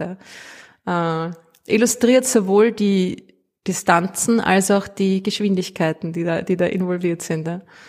Und dann, nach drei Tagen, geht's quasi zum ersten Mal los mit der, mit der Bewegung des, des, des Teleskops, ja, also mit dem, mit dem, dem, ja, die ersten Anfänge des Entfaltungsprozesses. Das wird zuerst mal dieses Sonnenschild ein bisschen ähm, nach unten gefahren und die Optik ein bisschen nach oben, damit sich das Ganze irgendwie gut dann äh, entfalten kann. Und dieses Sonnenschild, also das ganze Teil, ist größer als ein Tennisplatz. Das ist ziemlich groß. Also Hubble ist auch nicht klein, ja, eigentlich. Aber das Ganze, das, die Dimensionen vom James Webb, äh, wenn man die beiden noch quasi nebeneinander stehen sieht, gibt es so gute Bilder dieser Vergleiche. Das ist schon, das ist eine ganz andere Dimension. Ja, das Sonnenschild hat 20 mal 15 Meter. Größe. Das ist echt groß, ja. Ja, ja, ich, ich, ich kann, kann. Du bist nicht beeindruckt genug. Ja, ich bin sprachlos vor Beeindruckung. Sehr gut, sehr gut, so soll es sein. Ja. Also es ist überhaupt, warum braucht man das Ding? Also es ist, es ist ziemlich cool. Es sieht aus wie Alufolie, ja. Es, ist es sieht ein bisschen so aus, als, als wie etwas, was man irgendwie, äh, was die Kinder in der Schule gebastelt haben oder so. Ja. Es sieht ein bisschen aus wie Karton, das mit Alufolie umwickelt wurde. Es ist natürlich nicht Karton, sondern es ist ein Material, das heißt Captain oder, oder Kapton vielleicht. Ist eh, ähnlich wie Karton, nur mit einem P und ist äh, tatsächlich mit Aluminium beschichtet. Äh, es ist äh, ein, einen Hundertstel Millimeter dick, so ein so ein, ein, eine Lage und es hat fünf Lagen. Ja? Das ist natürlich sehr clever, weil jede Lage kann ein bisschen mehr Wärme abführen und dann ist der Zwischenraum dazwischen schon ein bisschen kälter. Die nächste Lage macht es noch ein bisschen kälter ja? und die, die Wärme wird quasi auf der Seite raus, rausgehen äh, raustransportiert. Ja? Und dadurch erreicht man diesen Temperaturunterschied. Ja? Es hat auf der einen Seite dieses Sonnenschildes, das ja immer zur Sonne zeigt, klarerweise, ja, hat es ähm, ungefähr 85 Grad Celsius. Also könnte man sich fast schon ein, ein, ein Ei kochen. Und auf der anderen Seite, wo das Teleskop sitzt, hat es 50 Kelvin. Ja, immer noch warm. Also, also minus 220 Grad Celsius. Sind 300 Grad Temperaturunterschied. Aber warum hat James Webb ein äh, Sonnenschild und äh, Hubble und die anderen nicht? Ah, gute Frage. So habe ich sie gestellt. Das habe ich mir gedacht. Äh, der Unterschied ist natürlich der, dass es äh, für die Instrumente wichtig ist, für die Instrumente des Web so wichtig ist, dass sie kalt sind, weil es ausschließlich Infrarotinstrumente sind. Okay. Und die Infrarotinstrumente, die sind, äh, also Infrarot ist ähm, Wärmestrahlung. Äh, da sieht man einfach Dinge, die ein bisschen generell, ne, so ein bisschen kühler sind als Sterne. Äh, darum kennen wir es auch als Wärmestrahlung, weil unsere Haut auch diese Strahlung quasi äh, als, als, als Wärme empfindet, weil sie eben quasi schön warm ist und nicht, nicht sternenheiß. Äh, und das Wichtige ist natürlich, dass jetzt ein Instrument nicht Strahlung detektieren kann, die, die quasi so heiß ist wie es selber. Ja? Also man kann mit einem, mit einem äh, Instrument, das so heiß ist wie ein Stern, kein sichtbares Licht detektieren. Klarerweise, ja. Und im Infrarotbereich, wenn du ein äh, Instrument bei Raumtemperatur hast, dann wäre das ungefähr so heiß wie die Strahlung, die es detektieren will. Und es muss auf jeden Fall kühler sein als die Strahlung, die es detektieren will. Sonst ist es sicher quasi selbst im Weg, ja, mit seiner eigenen äh, Strahlung. Ja. Und darum muss, das, äh, muss die, die Temperatur des Teleskops bei unter 50 Kelvin liegen. Die, die Instrumente im nahen Infraroten sind bei ungefähr 40 Kelvin Temperatur und die werden passiv gekühlt, also nur durch die, nur durch die Kälte im Weltraum, ja, durch das Abschirmen des Sonnenlichts. Und dann gibt's noch das, das äh, mittlere Infrarotinstrument, das bei bei, Moment, sieben, sieben Kelvin, ja, das äh, operiert bei sieben Kelvin. Das wird natürlich aktiv gekühlt, ja. Es geht von selbst wahrscheinlich eher schwierig. Eher schwieriger. Genau, darum ist es dieses Sonnenschild essentiell, ja. Ohne dieses Sonnenschild funktioniert nix. Gar nichts, ja. Also das, das, das Teleskop kann ohne diese Abschirmung nicht beobachten. Die muss ausgefaltet werden, aber besteht dann äh, hält die dann auch? Weil die, die wird vermutlich auch im Laufe der Zeit irgendwie durch den Sonnenwind kaputt gehen oder irgendwie sowas. Naja, das Ding hat ja eine begrenzte Lebensdauer, ja. Also es ist eigentlich geplant ist es mal oder gesichert, sagen wir jetzt, naja, gesichert, wenn alles gut geht. Mindestlebensdauer fünf Jahre. Okay. Das ist kurz, ja. ja. Und in der kurzen Zeit wird da jetzt nicht viel, wird der Sonnenwind ja, okay, jetzt nicht so gut. viel ausrichten können, ja. Vielleicht kommt ein Asteroid, aber gut, das ist schon ein großes Pech. Also. Das wäre, ja, das stimmt. Das kann das, ja, na, Pech hat man. Da, da bist du dann zuständig. Florian war schuld. Ja, also es ist wirklich, dieses, äh, dieses Sonnenschild ist, äh, ist ein verrücktes Ding, ja. Also es wird am Tag sechs ausgepackt, beziehungsweise am Tag 6 wird damit angefangen, es auszupacken. Oh, was passiert? Und das Sonnenschild. Was passiert ja, am 24. Gibt es eine Weihnachts-Action von James Webb? Eine Weihnachts-Action am 24. Also, das ist Tag am 24. Zwei. Tag. Ähm, ach, du meinst am 24. Dezember. Genau, also Tag 2. Ah, na, da ist es gerade am Mond vorbeigeflogen. So, ja, wieder, gut. Also wenn es am 22. am Nachmittag startet, ist es am 24. am Abend, wenn wir den Christbaum anzünden, beziehungsweise die Kerzen drauf, äh, ist das Ding gerade beim Mond vorbeigeflogen. Okay.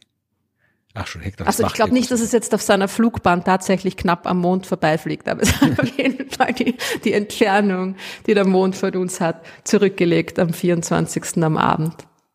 Kann man das aber eigentlich beobachten? Schön. Also Satelliten kann man ja sehen, äh, aber vermutlich ist James Webb dann schon bald so schnell so weit weg, dass wir es nicht mehr sehen, oder? Du meinst mit freiem Auge? Wenn es in der Nähe der Erde ist, aber da ist es ja nur ganz kurz, da werde ich wahrscheinlich. Ich meine, es wird, ha, das ist eine gute Frage. Mit einem, mit einem Teleskop wahrscheinlich schon. Ich meine, es hat ja dieses riesige Schild, das die ganze Zeit von der Sonne angeleuchtet wird. Ja, simulier das mal in deinem Planetarium. ja, genau. also man könnte sich das natürlich ausrechnen, ja, das stimmt. Fürs nächste Mal. Dann. Okay, gut.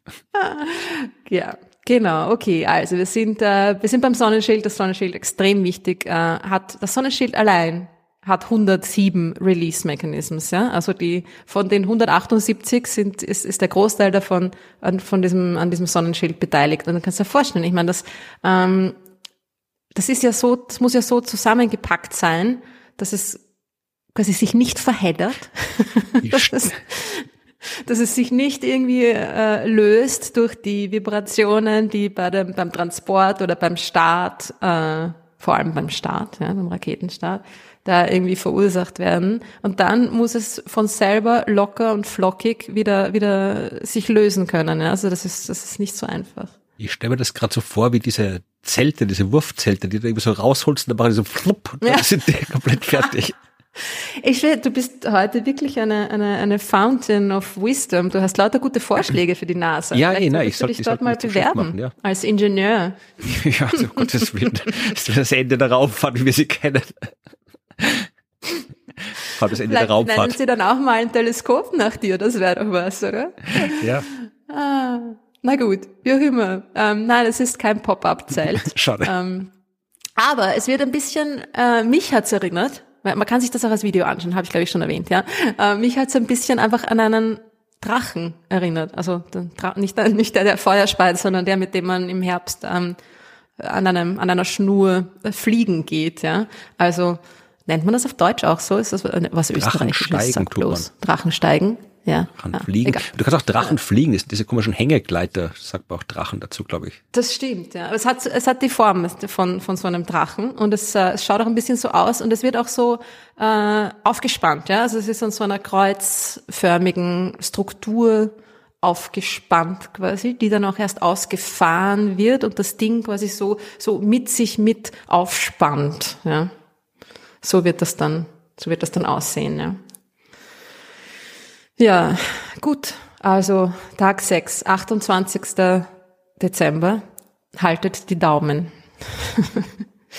Und dann kommt quasi das Teleskop. Also wenn dann alles gut gegangen ist, sich das äh, Sonnenschild ausgeklappt hat, ähm, dann ist das Teleskop dran. Und das ist ja im Vergleich zu dem Schild natürlich sehr, sehr einfach eingepackt. Das hat einmal die Struktur des Sekundärspiegels, die an so einem naja, so mh, mm, Pyramiden, an so einer pyramidenförmigen Struktur, ne, vor dem Hauptspiegel mhm. ähm, hängt, ja. Das ist auch ist quasi aufgestellt und wird dann einfach zack nach vor, nach vorne ausgeklappt.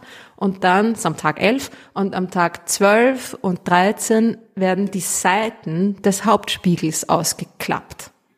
Der ist ja so quasi jeweils ein, ein ein Drittel oder also jeweils eine, eine Reihe an Segmenten auf der Seite ist nach innen eingeklappt. So ein bisschen wie ein, es fällt mir gerade kein Vergleich ein, egal. Äh, ihr könnt euch das schon vorstellen. Wird das, das, das der Deckel eines Buches? Ja, das habe ich, eh, aber ein Buch hat ja meistens nur einen Deckel und nicht zwei. Hm, stimmt, hast du recht. Was, was könnte so eingeklappt sein? Äh, die, die Türen von einem, von einem Kasten. Ja, Kasten, was du einfach so aufmachst, so. Genau, also eigentlich eh total, eigentlich eh total Ja, ich glaube, wir brauchen kein Bild finden. Ich glaube, das kann man sich vorstellen, wie was eingeklapptes ausschaut. Genau. Und es sind diese beiden Seiten, klapp, klapp, nach vorne und dann ist es in Wirklichkeit fertig, okay? Hast du schon gesagt, ist, wie groß der Spiegel ist? Der Spiegel ist äh, sechseinhalb Meter im Durchmesser und besteht aus 18 hexagonalen Segmenten. Ja, das ist natürlich die, der Grund, warum das, warum diese Segmente, also erstens, warum Segmente sind, ja, damit man es überhaupt falten kann, weil du einen sechseinhalb Meter Durchmesser Spiegel in keine Rakete hineinbekommst.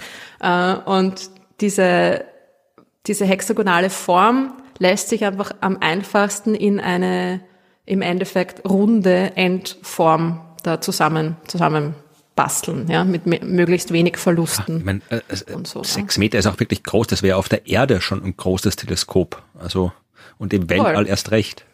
Ja. ja. Also es ist irgendwie, das Hubble hat ja zweieinhalb Meter Spiegeldurchmesser. Das denkt man sich, naja, äh, gar nicht, gar nicht so viel mehr, aber es ist natürlich auf die Fläche quadratisch dann schon um einiges mehr. Und wenn man die beiden nebeneinander stehen sieht, dann sieht man das auch. Ja. Es hat 25 Quadratmeter Fläche ungefähr. Das heißt, es kann ungefähr siebenmal so viel Licht sammeln wie das Hubble. Da das Hubble ja hauptsächlich ein optisches Gerät ist, das sichtbares Licht beobachtet, und das James Webb überhaupt kein sichtbares Licht beobachtet, sondern nur Infrarotlicht, ist es im Endeffekt noch wesentlich, wesentlich ähm, sensitiver als das Hubble, vor allem hab, halt in dem, in dem Bereich, in dem es da beobachtet. Ja. Ich habe gehört, man könnte mit James Webb sehen, wie sich am Mond einer eine Zigarette anzündet. Ja, genau. also Aliens, hey, jetzt ist aus mit euch. Ja? also auch wenn ihr kein Licht macht, wir können euch rauchen sehen. Genau, man könnte mit den Infrarotinstrumenten die, die Glut einer, einer Zigarette auf dem Mond ausmachen. Ja? Ja. Das ist schon ziemlich, ziemlich cool.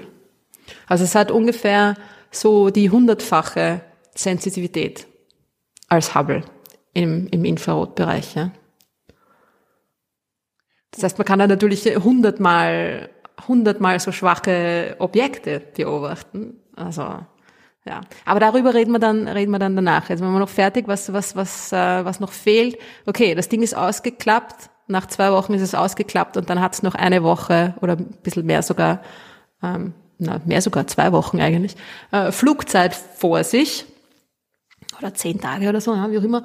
Äh, und in dieser Zeit wird das Ding einfach gekühlt. Ja? Also die Instrumente, die kühlen ja einfach passiv, also einfach dadurch, dass es um sie herum kalt ist und sie von der Sonne abgeschirmt sind, durch den Fahrtwind, genau. ja. Und natürlich muss der Spiegel und die ganze Optik auch noch ähm, aligned werden. Ja? Also es hat jedes dieser Segmente, jedes dieser 18 Segmente hat quasi unter, unter jeder Ecke dieses Sechsecks, ja, unter jeder Ecke ist ein kleiner Motor und einer in der Mitte mit kleinen Metallstiften. Ja, das ist diese auch äh, aktive Optik, also das wird auch in, den, in allen Großteleskopen auf der Erde eingesetzt, diese, diese ja, dieses, dieses Verbiegen des Spiegels. Ja. Und damit wird der, werden die Spiegelsegmente dann noch nachträglich in die absolut perfekte Form gebracht. Ja. Und zwar ist diese Perfektheit, die du da brauchst, die Genauigkeit, mit der diese, die Optik ausgerichtet werden muss, ein Zehntausendstel einer Haaresbreite.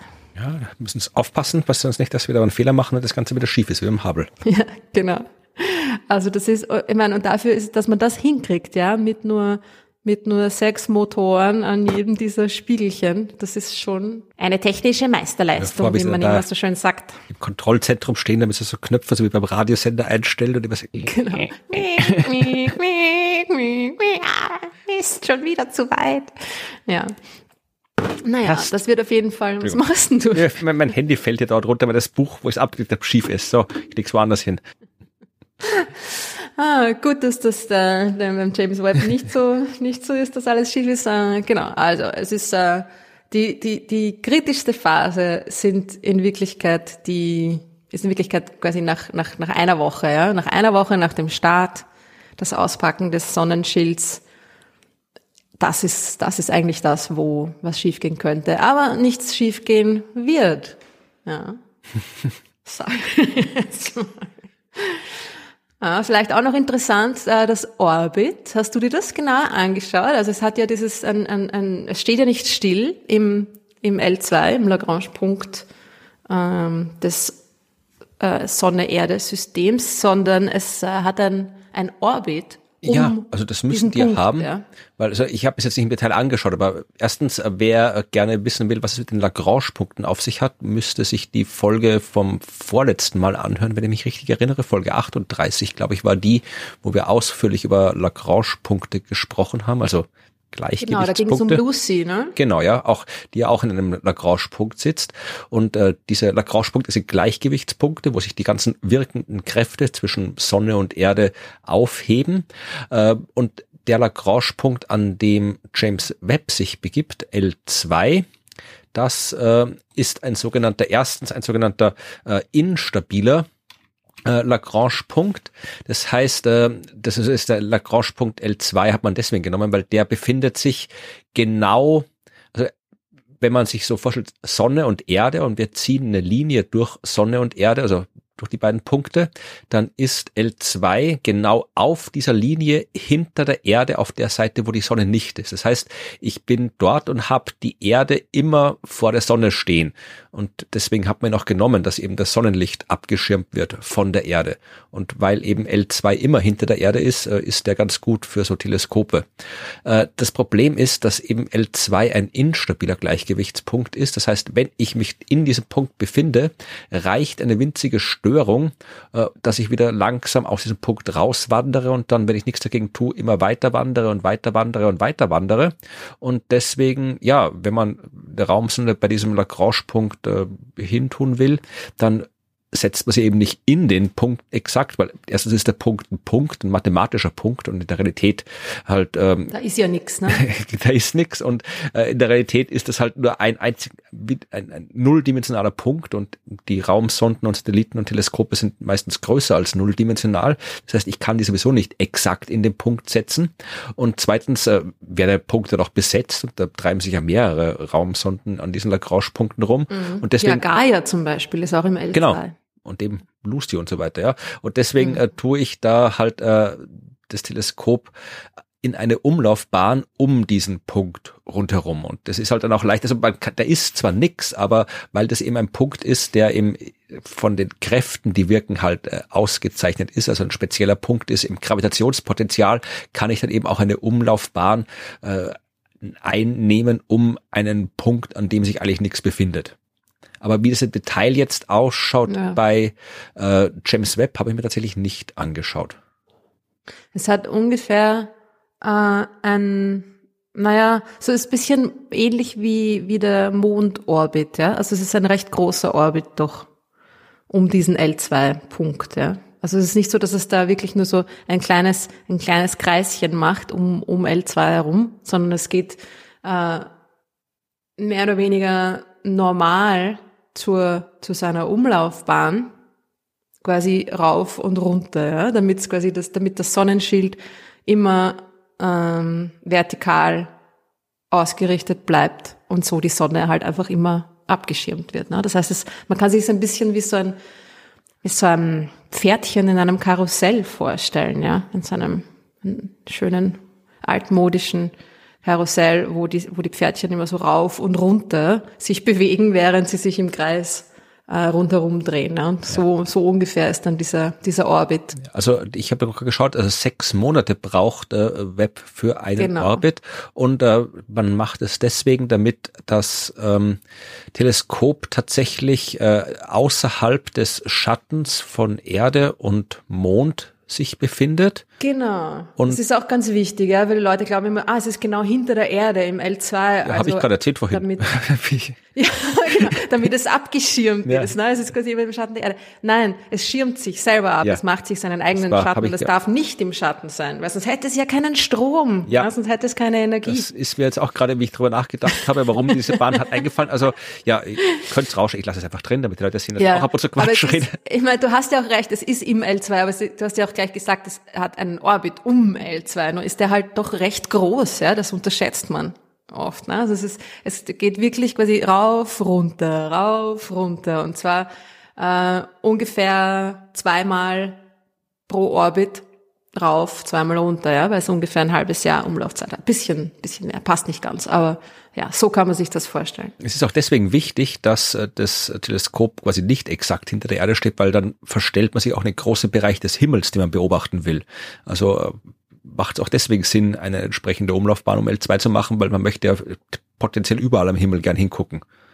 Genau, sonst könntest du ja dann nie äh, da hinter die hinter die Sonne schauen. Ne? Genau. So, dann wäre die Sonne immer da im Weg. Ne? Genau, deswegen Also. macht man eben diese Umlaufbahn um L2. Erstens, weil man sowieso sich immer um L2 herum bewegen muss, weil es rein dynamisch gar nicht anders geht, weil es eben ein instabiler Punkt Ja. ist und weil es man eben aus Beobachtungsgründen das eben machen muss, dass man eben erstens Sonnenlicht abkriegt und zweitens überall hingucken kann, wo man gern hingucken will.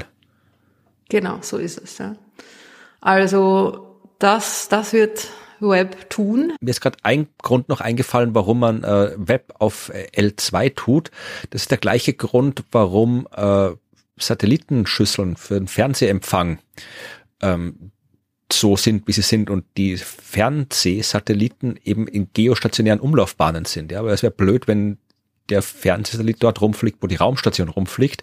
Also einmal 90 Minuten um die Erde rum, weil dann musst du irgendwie alle fünf Minuten irgendwie deine Satellitenantenne, deine Satellitenschüssel umstellen, dass sie immer dahin zeigt, wo der Satellit gerade ist. Im geostationären Punkt ist er halt immer von Boden aus gesehen am gleichen Punkt und ich richte die Schüssel einmal aus und habe immer Empfang.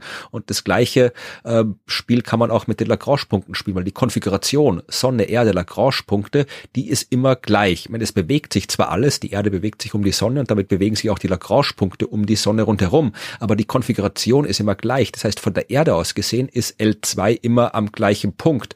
Das heißt, ich kann auch die Antennen vom Deep Space Network der NASA, mit dem ja das Ganze überwacht wird und wo die Daten dann hin und her geschickt werden, äh, die kann ich halt dann die, die schauen immer dorthin oder können immer dorthin schauen und ich habe quasi immer Kontakt oder fast immer Kontakt und ich kann wesentlich einfacher damit äh, mit Web reden, als ich es könnte, wenn da jetzt hier immer mal irgendwo anders am Himmel steht und ich immer von einem anderen Punkt der Erde irgendwo mit ihm reden müsste.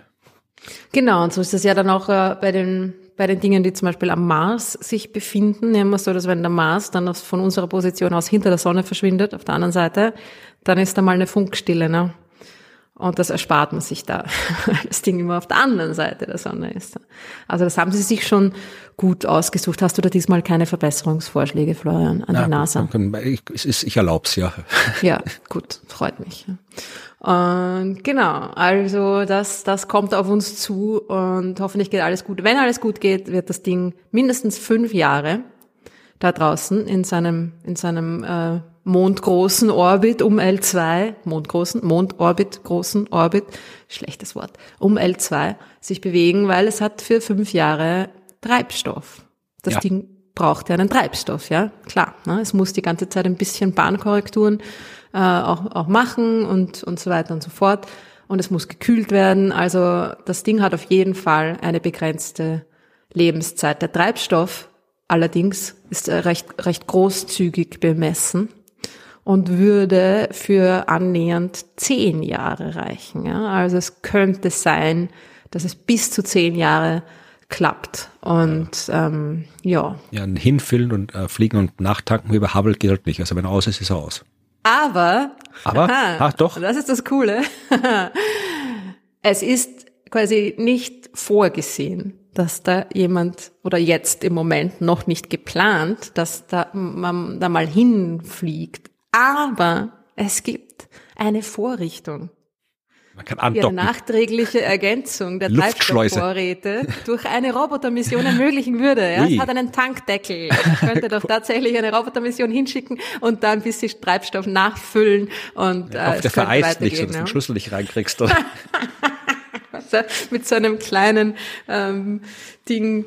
Äh, ja, ja, ja. Das, es Also gibt da der immer Deckel nicht gescheit drauf beim Zuschrauben und so. Ach, das ist, äh, hoffe, die haben es ordentlich gemacht. Mit einem kleinen Laser kann man sich da dann das, das vereiste Schloss irgendwie aufmachen.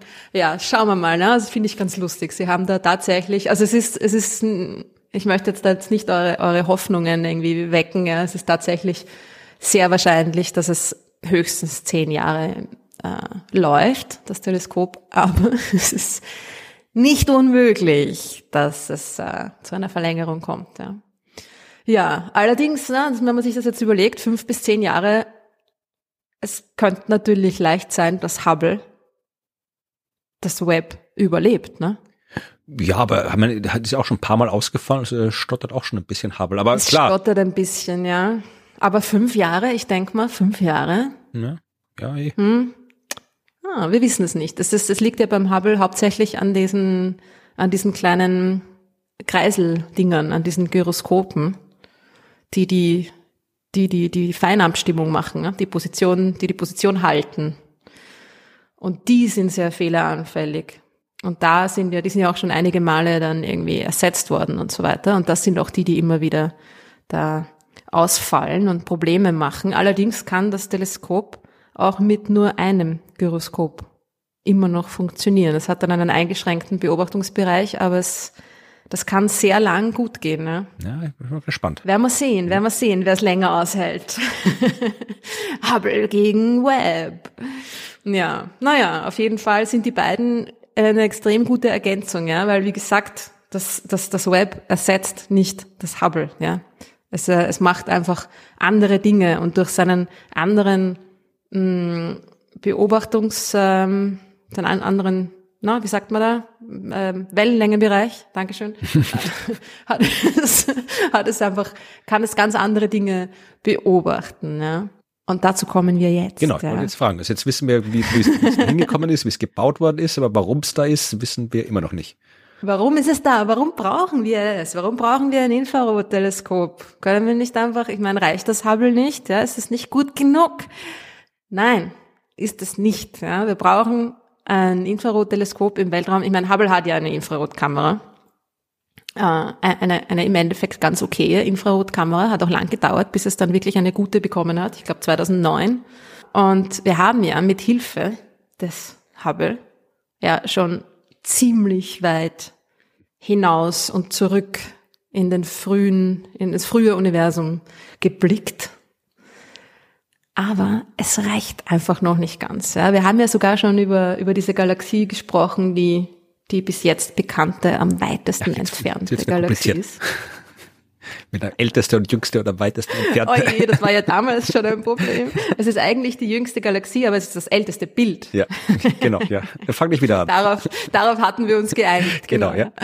Und die ist äh, GNZ11, ne? Mhm. Und das Z11 sagt schon einiges darüber aus, wie weit das Ding weg ist, nämlich bei einer Rotverschiebung von 11, ja. 400 Millionen Jahre nach dem Urknall. Mhm. Und das Ding ist aber, dass das, dass das mit dem Hubble, mit den Infrarotkameras, die das Hubble hat, dass man da einfach nicht weiter zurückkommt. Ja? Und es fehlen da einfach noch die kritischen paar hundert Millionen Jahre, ja? Die quasi wirklich den Anfang der Strukturen im Universum da beschreiben. Und es gibt keinen Grund, warum wir das nicht beobachten können sollten. Ja, wir können tatsächlich beobachten. Wir können sehen, wie sich die ersten Sterne im Universum bilden. Wir können dieses Licht sehen. Es ist nur so weit rot verschoben, dass es mit dem Hubble sich nicht mehr ausgeht. Ja? Und darum hat das, äh, das Web halt einfach einen erweiterten äh, Infrarot-Wellenlängenbereich und natürlich auch die Sensitivität, ne, die hundertfach gesteigerte Sensitivität, die du brauchst, um diese extrem äh, schwachen, fernen Objekte beobachten zu können. Ne. Und wir sind uns ziemlich sicher, dass das Web da noch 200 Millionen Jahre weiter zurück, weiter hinaus blicken kann, ja. Ja, aber das sind wir schon wirklich so, das ist dann äh, 200, ja, das ist, wann sind die ersten Sterne? Bis, ja. Genau, vielleicht sogar bis 100. Also 200 ist ziemlich sicher und vielleicht sogar geht's noch ein bisschen weiter. Also es kann bis zu einer Rotverschiebung von 20. Okay. Ziemlich sicher zurückschauen, ja. Das ist verrückt, ja. Das ist, äh, ja. Ähm, und es ist tatsächlich ja, 100 bis 200 Millionen Jahre nach dem Urknall. Das ist genau die Zeit, in der wir erwarten, dass sich da die ersten Sterne bilden. Das ist das, das Ende der Dark Ages des Universums. Ich bin gespannt. Dann kriegen wir auch raus, ob die dann wirklich, da gibt es ja noch sehr viel, was noch unklar ist. Also wie groß die allerersten Sterne waren, die sollten ja mhm. deutlich größer gewesen sein, als die Sterne jetzt sein können, werden können, weil damals äh, nur noch nicht so viel halt hauptsächlich Wasserstoff, also nur Wasserstoff und ein bisschen Helium da waren, keine anderen Elemente, was dann also führt, dass die, die, die Gaswolken waren auch größer. Also da gab's, gibt's ein paar Hypothesen, warum die Sterne damals wirklich, wirklich groß gewesen sein sollten. Aber wir wissen es halt noch nicht. Ja, genau. Und es ist, wir haben schon, also wenn man jetzt sagt, wir können bis 400 Millionen Jahre nach dem, nach dem Urknall da schon zurückschauen, da haben wir ja eine Handvoll von Galaxien gefunden bei der Entfernung. Ja. Also nix. Man kann mit einer Handvoll von Galaxien da jetzt irgendwie noch kaum Rückschlüsse ziehen, wie die Galaxien da überhaupt drauf waren am, am, im, im ganz jungen Universum. Ja. Es interessiert uns tatsächlich, wie, wie die ersten Galaxien entstanden sind. Ja. Sind die, sind zum Beispiel äh, die supermassereichen schwarzen Löcher in den Zentren von Galaxien vielleicht sogar vor den ersten Galaxien entstanden. Ja. Wo wären die hergekommen?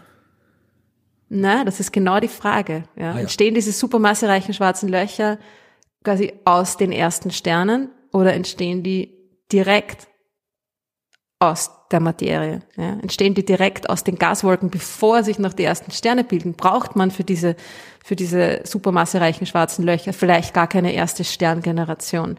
Könnte es sein, dass es die dunkle Materie ist, die sich da zusammen, ähm, naja, zusammenballen kann sie sich nicht wirklich, aber die da dicht genug ist, dass sie quasi die, die sichtbare Materie mit sich mitzieht und drückt und quetscht und dass sich dann direkt da die ersten schon super massereichen oder zumindest massereicher als die normalen, unter Anführungszeichen, stellaren schwarzen Löcher bilden. Ja. Oder ist es wirklich so, dass es eine erste Sterngeneration gibt, ja, von, von Monstersternen mit, mit ein paar hundert Sonnenmassen, die dann äh, da weiter quasi, weil sie doch recht eng beisammen sind im frühen Universum und diesen turbulenten Zuständen, dass die dann diese, die, die supermassereichen schwarzen Löcher bilden und sich die Galaxien drumherum. Oder entstehen überhaupt zuerst die ersten kleinen Babygalaxien und es gibt dann noch gar keine schwarzen Löcher in ihren Zentren und die entwickeln sich dann erst im Laufe der Zeit. Also es gibt da, es ist ein bisschen so ein Henne-Ei-Problem, ja. Wer war zuerst? Wie hat das alles angefangen? Die Keimzellen der ersten Galaxien, ja. Darum geht's. Bin gespannt. Aber kommen wir zu der wichtigen Frage. Was wird äh, äh Web über Asteroiden rausfinden? Tja, er wird sehr viel über Asteroiden herausfinden, weil, wie du weißt, Asteroiden ja Körper sind, die ebenso im Infrarotlicht ja. leuchten. Ja, das ist ja das. Okay, mhm. also was ich jetzt erzählt habe, das ist einer einer der, der Hauptgründe, warum wir ein Infrarotteleskop im Weltraum brauchen, wegen der Rotverschiebung, ja, weil sich das ganze Licht aus dem frühen Universum so weit verschiebt, dass diese Galaxien tatsächlich für uns unsichtbar sind, ja, also sogar ihr ganz ähm, energiereiches ultraviolettes Licht verschiebt sich komplett durch unseren sichtbaren Bereich durch und auf der anderen Seite wieder hinaus und wir können diese Galaxien aber überhaupt nicht mehr sehen, ja, so stark rot verschoben sind die. Man kann sie nur mehr im Infrarotbereich sehen. Aber es gibt natürlich auch Dinge, die ohne diese Rotverschiebung einfach so im Infrarotbereich leuchten, klarerweise. Die Zigaretten am Mond. Wollen, ja? Zigaretten am Mond zum Beispiel. Ja? Ja, wir, irgendwie wollen wir diese Aliens ja endlich erwischen, oder? Und äh, nicht nur das, ja, Aliens am Mond oder gigantische Staubwolken. Ja, der Infrarot hat ja die die glückliche Eigenschaft, dass äh, dass es Staubwolken leichter durchqueren kann als mhm. sichtbares Licht. Ja?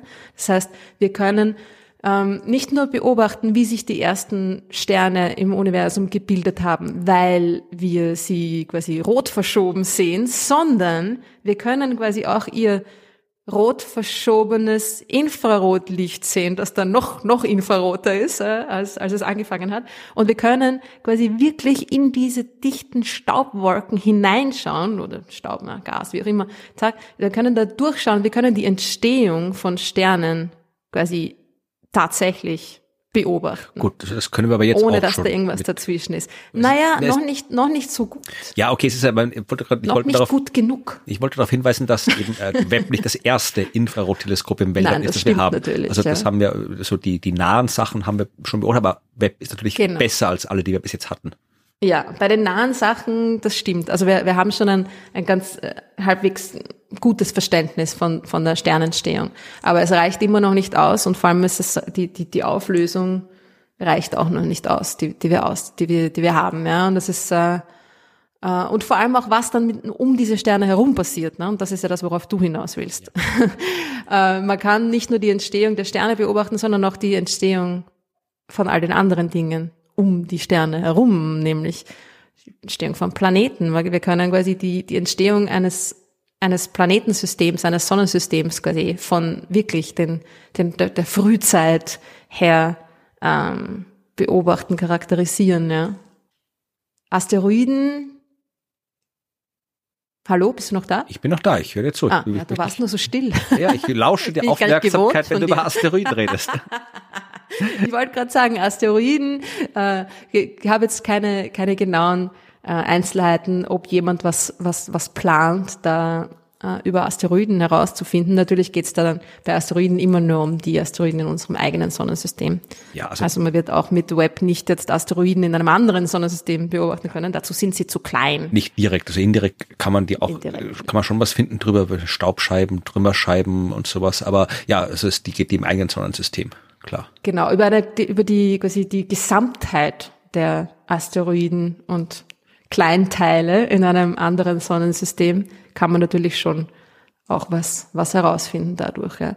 Ein, ein weiteres Ding, was, was Web herausfinden wird, was auch entfernt was mit Asteroiden zu tun hat, Planeten, Atmosphären, ja, ja, also die Bestandteile in den Atmosphären, der, die chemische Zusammensetzung der Atmosphären von anderen Planeten. Ja. Und da ist das Infrarot auch wieder sehr praktisch, weil da die ganzen lustigen Moleküle in diesen Planetenatmosphären, an denen wir sehr interessiert sind, oder in ihrer Anwesenheit, wir sehr interessiert sind, äh, die leuchten auch im Infrarotbereich, ja.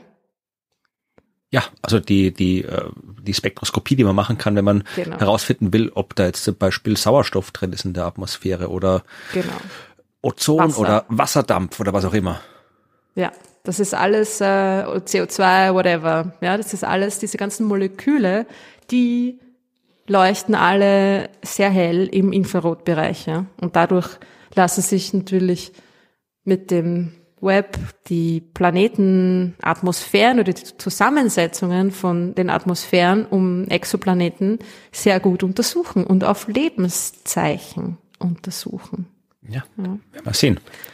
Ob's, also, Werden wir äh, sehen. soweit ich weiß, also bevor man sich da jetzt zu große Hoffnungen macht, ähm, also man kann sich schon Hoffnungen machen, weil Webb ist tatsächlich das Teleskop äh, oder eins der ersten Teleskope, die wir in den nächsten Jahren kriegen werden, wo diese Art der Beobachtung überhaupt möglich ist, dass wir die Atmosphären von Exoplaneten so genau beobachten können, um überhaupt feststellen zu können, wie sie zusammengesetzt sind. Das kann man heute nur in ganz speziellen Ausnahmefällen machen und Web wird das erste sein, was das standardmäßig kann, aber mhm. auch nur bei Sternen in unserer Umgebung. Also wir können jetzt nicht irgendwie einmal so die Milchstraße irgendwie durchmustern und uns alles anschauen, alle Exoplaneten, sondern das muss schon, äh, wenn, wenn wir so Leben suchen und Leben meinen wir auch hier Pflanzen, Algen, irgendwas, was irgendwie fotosynthetisiert oder sonst irgendwas oder irgendwie einen chemischen Stoffwechsel hat. Also ich rede jetzt nicht von irgendwelchen Raumschiff Enterprise-Aliens, aber die müssen schon wirklich so in unserem Vorgarten hocken, damit wir mit Web das sehen können. Also die, alles was so weiter weg ist in der Milchstraße, wird Web auch nicht sehen können. Atmosphärenmäßig. Ja. Aber immerhin. Ne? Immerhin, das ja. Hat ja diese, genau, diese Spektrographie, die es verwendet, das ist, es hat ja auch ein, ein extrem cooles äh, Gimmick in diesem NIRSpec heißt das, dieser Spektrograph. Uhrzeitkrebse. Nein? Nein, es hat Microshutter. Also ah, ist, ja. Ähm, Ach, den habe ich gehört, das kann, ist cool, ja. Ja, die sind extrem cool. Ja. Also das kann, ähm, das kann hunderte Objekte gleichzeitig beobachten, dieses Ding, indem es quasi eine Art, ähm, wie soll ich sagen, ähm, Matrix an kleinen Fensterchen hat, ja. Also es hat 250.000 einzelne kleine Fensterchen, diese Shutter, ja, die man unabhängig voneinander einzeln öffnen und schließen kann. Ja, das ist, es ist, ähm, die sind so 100 mal 200 ähm, Mikrometer groß, ja diese kleinen Fensterchen. Und alle nebeneinander, äh, auf einer, äh, aneinander äh, aufgereiht quasi, kannst du dadurch im Blickfeld dir ganz, ganz, ganz exakt die, die Form aussuchen, die du beobachten möchtest. Und du kannst Streulicht damit äh, blockieren, du kannst alles, was im Weg ist, alles, was du nicht willst, quasi von vornherein aus deiner Beobachtung schon mal ausschließen und musst es nicht nachher kompliziert irgendwie rausrechnen. Ja, wenn ich jetzt das Licht, ich will jetzt nur das, cool will nur das Licht von dieser einen Galaxie im Teleskop haben und sonst nix, dann gucke ich mir genau an, okay, welche Fensterchen muss ich aufmachen, damit mhm. genau diese Form reproduziert wird dann habe ich nur das Licht von dieser einen Galaxie drin und kann nur das analysieren. ist ja so wie, wie so ein Adventskalender quasi, wo ja, man genau. das Türchen aufmachen kann. Stimmt, lauter Türchen. ja, 250.000 Ja. Ist genug für die nächsten paar Weihnachten. Ja. Sehr praktisch, ja. Also das ist schon, das ist extrem cool, ja. Es halt, es hat eigentlich, es hat sehr einfache Instrumente in Wirklichkeit, also einfach im Sinne von, na, es hat eine, eine Infrarotkamera, einen Infrarotspektrographen und dann äh, nochmal ein mit, mit Infrarotkamera äh, und Spektrograph und so weiter und äh, eigentlich recht, mh, hm, sagen wir mal jetzt standardmäßige Instrumente, aber die sind natürlich auch nicht auf der Nudelsuppe dahergeschwommen, sondern äh, ausgeklügelte neuartige Technologien, die das überhaupt möglich machen, erst da, die Beobachtung von Galaxien 100 Millionen Jahre nach dem Urknall, beziehungsweise die Atmosphären von Planeten um andere Sterne. Also da kommt einiges auf uns zu. Wenn wir jetzt mal davon ausgehen, dass alles gut geht, man kann sich das auch live anschauen, ja, den, den Start natürlich bei der NASA von, von Mission Control werden wir auch verlinken, die Webseite. Oder wenn es euch äh, interessiert, ich werde wahrscheinlich bei einem Livestream auf Arte mit dabei sein, wenn es cool. wahr ist. Schauen wir mal. Und ähm, genau. Könnt ihr mir auch labern zuhören? Hm. Cool. Das, das ist aber das noch nicht ganz, ähm, das ist jetzt noch so ein bisschen Spoiler, ne? also ist noch nicht, ja, schauen wir mal. Vielleicht, möglicherweise. naja, wenn es so ist, dann wird das natürlich auch alles verlinkt in den Show Notes. Und äh, ich bin wirklich, wirklich aufgeregt, wie ihr wahrscheinlich gemerkt habt in der Geschichte. Ah, Mir ist wurscht. Es wird wahnsinnig spannend. Ja, du Theoretiker, Nein, eh klar. Ja, ich freue mich auch drauf, natürlich. Ah, ja.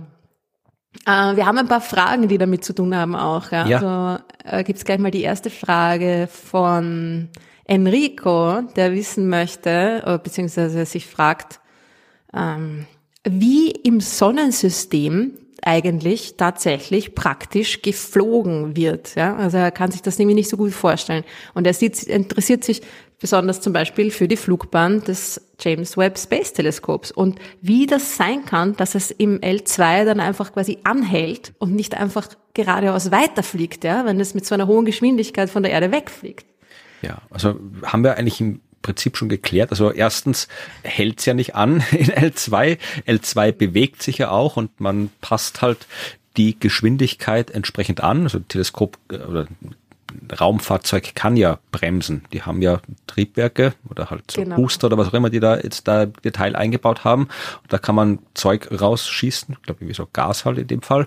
Und je nachdem, in welche Richtung das macht, kann ich schneller, langsamer werden in Bezug auf irgendwas. Und da passe ich halt jetzt die Geschwindigkeit vom Teleskop so an, dass es eben den beschriebenen Orbit um L2 einnimmt. Und so geht's allgemein im Sonnensystem auch. Man darf sich so das Fliegen von Raumfahrzeugen nicht vorstellen, wie das Fliegen von Flugzeugen oder sowas. Auch nicht so, wie sie da in Star Wars immer rumfliegen mit ihren TIE Fighters und X-Wing Fighters und was immer da. Ich kenne nicht aus, was da noch alles für äh, Flugdinger gibt, die dann irgendwie so hier so Kurven fliegen und auf und ab. Also so fliegt man nicht im Weltall, sondern im Wesentlichen, man kann sich vielleicht besser vorstellen, wenn man nicht fliegen denkt, sondern werfen. Ja, also mhm. im Wesentlichen werden Raumfahrzeuge geworfen. geworfen.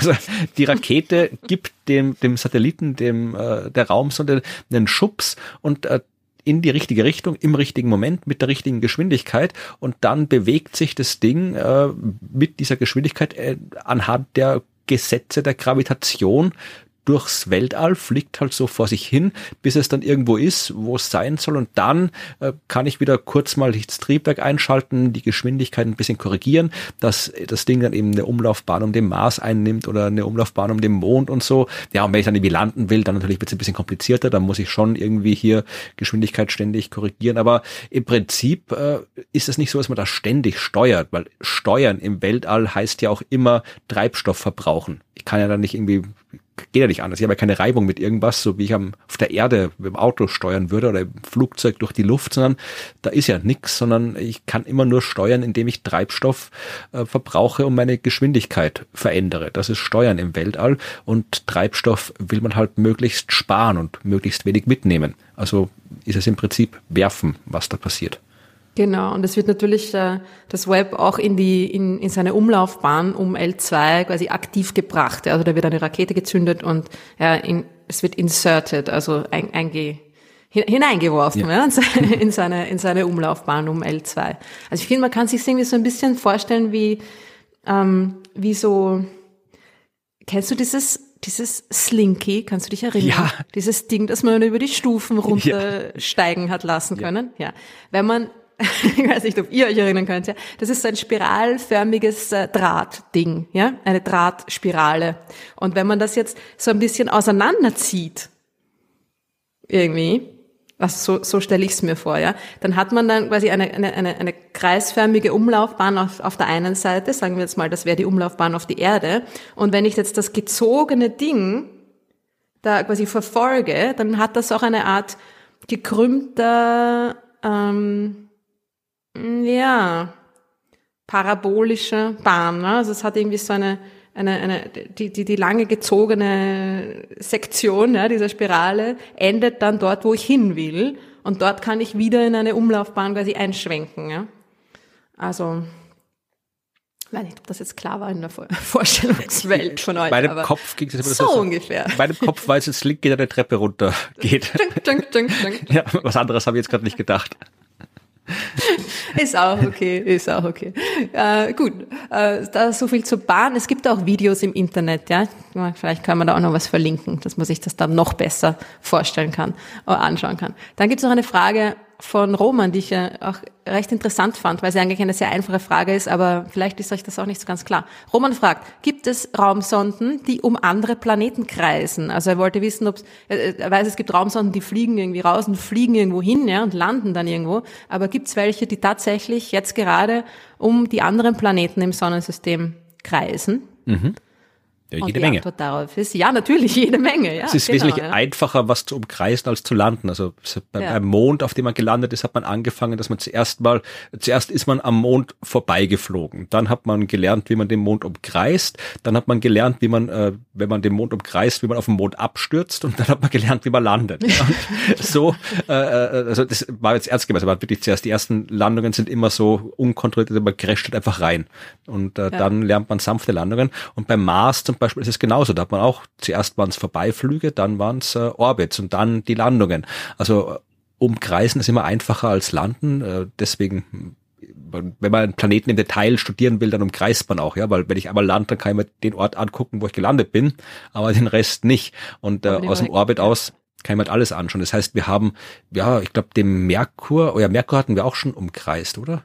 Sonst, äh, genau, der ich, Messenger. Ja, Uranus und Neptun fehlen uns noch. Die haben wir noch nicht umkreist. Die sind wir nur das, vorbeigeflogen. Aber alle genau. anderen Planeten waren äh, in der ja. Vergangenheit schon, sind schon umkreist worden und aktuell weiß ich jetzt gar nicht. Also Mond, glaube ich, umkreist, weiß gar nicht, wie Mond was umkreist. Den Mars Mond, umkreist auf jeden Fall jede ja. Menge.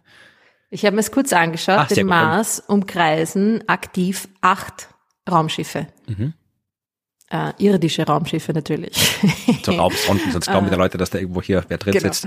Äh, genau, es sind ja irgendwie jetzt im, im, im äh, vor einem Jahr im Sommer sind ja einige äh, rauf, raufgeschickt worden und es gibt ja gerade diese die chinesische und äh, emiratische äh, Orbiter, die Tianwen und die Alamal und da gibt es einen indischen Mars-Orbiter, es gibt noch ExoMars, Mars Express und so weiter, den Mars Reconnaissance Orbiter natürlich, also gibt's jede Menge. Ja. Und auch bei der Venus gibt's äh, eine, eine japanische, einen japanischen Orbiter, Akatsuki und das fand ich recht nett, weil der hat, hieß auch früher mal Planet C. okay. der, es ist ein, tatsächlich ein, ein Klima, ähm, äh, Orbiter, also der Climate Orbiter, der das Klima der Venus untersucht. Und fand ich irgendwie ganz lustig, dass sie den Planet C genannt haben, ja? weil er klarerweise nicht Planet B ist, weil es die Venus ist. Zu heiß.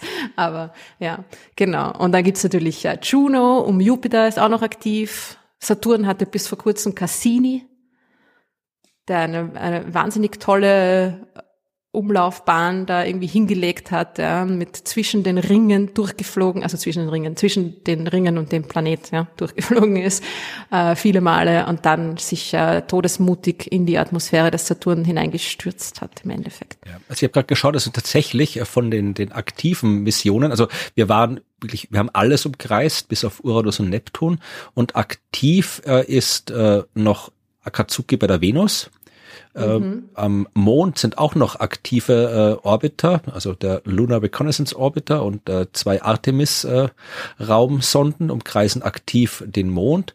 Und äh, ich glaube, ein indischer Chandrayaan 2 ist auch gerade aktiv. Beim Mars, wie mhm. gesagt, die ganzen, die du erwähnt hast, äh, bei Jupiter, Juno und das sind die aktiven. Also Saturn ist gerade nichts aktiv mhm. und die äußeren Uranus und Neptun, da haben wir noch nichts Neues hingeschickt, was da umkreisen könnte. Aber ja, wir haben schon, was man umkreisen kann, haben wir schon haben wir hauptsächlich umkreist. We did it. Ja, genau. Okay. Ah, und dann gibt's noch eine Frage von Daniel, wo es um diese älteste slash jüngste Galaxie geht, GNZ 11, ja, die, diese Galaxie, die wir gefunden haben, die die bislang am weitesten entfernte von uns ist ähm, 400 Millionen Jahre nach dem Urknall ungefähr. Und er schreibt, dass die, ja genau, knapp drei Milliarden Lichtjahre äh, von uns entfernt war, quasi damals, wie sie ihr mhm. Licht ausgesendet hat. Ja. Und was er jetzt nicht versteht, ist, dass wenn das Universum aus einer Singularität entstanden ist, ja, der Raum sich mit Lichtgeschwindigkeit maximal ausgedehnt hat, wie es dann nach 400 Milliarden Jahren 300 Milliarden Jahre voneinander entfernte Dinge geben kann, ja. Ja. Das geht ja nicht. Dann erklärt und das, das ist eine Frage, die kommt immer wieder, ja. Also auch diese, die Sache mit der Expansion und mit der Ausdehnung und Ding und Lichtgeschwindigkeit. Drum, äh, ein für alle Mal. also ja und nein. Erstens, ja, der Raum hat sich wesentlich schneller als Lichtgeschwindigkeit ausgedehnt. Ganz am Anfang, das nennt man Inflation. Ja.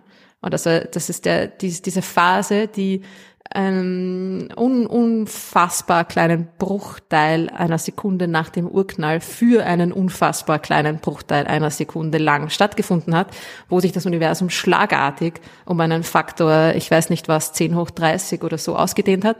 Ähm, und bumm, war es da.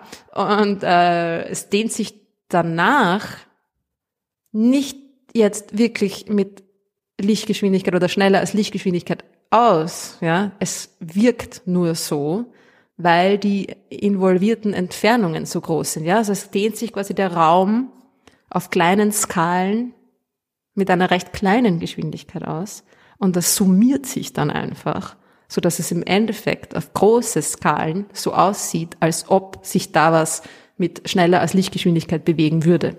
Ja, was es aber nicht wirklich tut.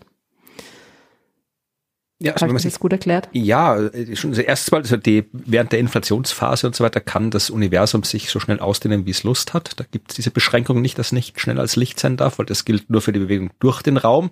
Das heißt, das Universum kann sich prinzipiell, wenn es gern möchte, schneller als Licht. Kann immer machen, ja, was will. Ja. Äh, ausdehnen. Und äh, das, was du erklärst, das ist auch, das ist ein Punkt, den man tatsächlich vielleicht sich mal in Ruhe durchdenken muss, dass ähm, Expansion ja heißt, dass vielleicht kann man sich, wenn man sich den Raum so aus lauter kleinen Stückchen vorstellt, ja, so, keine Ahnung, so Lego-Steine oder Minecraft oder keine Ahnung, irgendwas. Also einfach lauter kleine Stückchen und dann wird jedes Stückchen nur ganz minimal größer. Also jeder Lego-Stein wird einen Millimeter größer.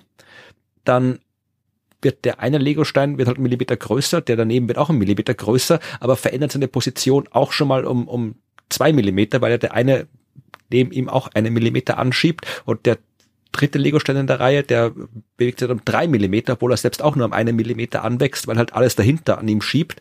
Und äh, so bekommt man den Eindruck, dass weit entfernte, wenn ich jetzt irgendwie die zwei äußersten Lego-Steine hier äh, nehme, die scheinen sich mit einer absurden Geschwindigkeit voneinander zu entfernen, äh, was sie in einem gewissen Sinn auch tun, aber es ist, was jetzt keine reale Geschwindigkeit im eigentlichen Sinn dabei, weil halt ja jeder kleine Legostein nur sich minimal ein bisschen bewegt, aber im weit entfernten Ding schaut so aus, als würden die mit Höllengeschwindigkeit sich voneinander entfernen.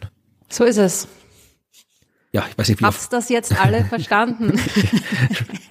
nein, nein, bitte, bitte. Ich, ich mache nur Spaß, ja, nehmt, nehmt mich nicht ernst. Äh, wenn ihr noch weitere Fragen zur Expansion des Universums habt, äh, gerne an fragen.universum.at. Alle anderen Fragen, die nichts mit der Expansion des Universums zu tun haben, noch viel lieber. fragen.universum.at. Äh, ihr könnt auch euch einfach auch so uns eine Nachricht schreiben an hello.universum.at. Genau, genau. das doch. Und dann haben wir noch einen anderen Tagesordnungspunkt. Wie ihr wisst, äh, Florian, gibt es Neues von der Sternwarte? Jawohl, es gibt äh, natürlich Neues von der Sternwarte und diesmal gibt es Neues von der Sternwarte mit Informationen vom Arbeitsamt. Wir sind bei Neues von der Sternwarte mit Evi. Hallo. Hallo. Und du hast mir gerade gesagt, du hast was entdeckt. Was hast du entdeckt? Entdeckt habe ich nichts. Soweit bin ich noch nicht, dass ich große Entdeckungen mache. Aber mir ist etwas aufgefallen. Also das ist das richtigere Wort. Und zwar, äh, du weißt ja, dass ich jetzt Informatik mache dieses Semester, also eben auch Programmieren lerne. Und da ist mir eben aufgefallen, dass ähm, wenn ich Freunden davon erzähle, dass die alle immer sehr erstaunt sind, dass ich jetzt Programmieren lerne und Informatik habe und die immer ganz große Augen mich dann anstarren und sagen so, was, was machst du denn damit? Und offensichtlich, ähm, ja, denken viele, also es, es wissen ja alle, dass ich Astronomie studiere, aber wenn sie dann eben hören, dass ich eben auch solche Sachen wie äh, Programmieren lerne, ähm, sind sie dann immer ganz erstaunt, dass ich sowas auch mache. Und da habe ich mir eben äh, gedacht, ähm, offensichtlich Gibt's da andere Bilder, die da herumschwirren, ähm, wenn Leute davon hören, dass jemand Astronomie studiert und vielleicht ähm, gar keine Ahnung haben, was das Studium eigentlich ausmacht oder was da alles passiert? Ja, das kann durchaus so sein. Das habe ich auch schon erlebt. Auch beim Programmieren, oder? Ich habe nicht Programmieren gelernt, das gab es bei uns auch nicht. Also ich habe es gelernt, aber es war nicht Teil des Studienplans. Aber ist, eigentlich ist es doch ein, ähm, ein großer Teil dann auch vom Berufsfeld vielleicht, oder? Ja, mehr oder weniger. Also es kommt immer davon, was du machst. Wenn du das machst, was ich gemacht habe, dann kommst du ohne Programmieren nicht durch. Aber es gibt durchaus auch Disziplinen oder Arbeitsgebiete in der Astronomie, wo das Höchste, was du programmieren musst, vielleicht irgendwie eine Excel-Tabelle ist, jetzt vereinfacht gesagt, oder wo du halt hier mal da schnell irgendwie ein Programm machen musst und dann musst du da eine Zeile reinschreiben oder irgendwas modifizieren. Also wo du vielleicht irgendwie verstehen musst, wie Computer funktionieren, wo du Linux beherrschen musst und da ein bisschen so rumtun können musst, aber wo du es nicht brauchst, dass du jetzt wirklich so ein fertiges Programm von Anfang bis Ende schreibst oder programmierst. Also da gibt schon Disziplinen, wo das nicht nötig ist, aber man sollte schon beherrschen. Das klingt machbar. Was sind das für Disziplinen? Ja, ja. Dass ich mir schwer tun, es doch nicht lerne. Ich weiß nicht, also so, was weiß ich, also alles, je, je beobachtungsnäher du bist, desto weniger Programmierarbeit hast du. Aber natürlich auch beim Beobachten kann es auch sein, du musst die Daten auswerten und da musst, hast du das auch mit großen Datenmengen zu tun. Also da musst du halt dann vielleicht irgendwie so kleine Skripte irgendwo schreiben, um mit Daten klarzukommen. Aber ähm, wie gesagt, man kann es mit entsprechend viel Mühe auch umgehen. Also das ist ja Zweck des Programmierens ist ja meistens, sich weniger Arbeit zu machen. Also wenn man sich gern viel Arbeit macht, dann kommt man auch mit weniger Programmieren aus. Ja, sehr gut. dann besteht ja noch Hoffnung. Ja, ich glaube, dass eben äh, vielen nicht bewusst ist ähm, oder dass es einfach nicht klar ist, wie vielfältig das Studium eigentlich ist und was man da alles macht. Weil mein Eindruck ist, dass viele eben glauben, ja, als ähm, Astronom sitzt man eigentlich nur die ganze Nacht vom Teleskop und macht nichts anderes. Ja, nein, das macht man nicht. Ja, aber hast du auch den Eindruck, also ähm ja, also gerade es ist ja natürlich ist das etwas, was die Menschen denken, dass man in der Astronomie die Sterne beobachtet und wird auch nicht unbedingt gefördert durch die mediale Darstellung, weil egal wo ein Astronom, eine Astronomin interviewt wird, meistens müssen sie dann immer irgendwo vor Teleskopen rumstehen und durch Teleskope durchschauen, was man ja selbst, wenn man Beobachtung macht, nicht tut. Also man schaut mit dem Auge nirgendwo durch. Also das wird dann, ich verweigere mich auch immer solchen Interviews, wo ich dann vor Teleskopen rumstehen soll. Aber das ist halt immer noch das mediale Bild der Astronomie und das Bild der Öffentlichkeit von der Astronomie, dass man da steht und durchs Teleskop schaut in der Nacht. Ja, ich habe mir ja, ähm, ich habe das Ganze als äh, zum Anlass genommen, dass ich mir im es gibt in Österreich das AMS, das Arbeitsmarktservice, und da gibt es auch ein Berufslexikon, wo Berufsbilder dargestellt sind.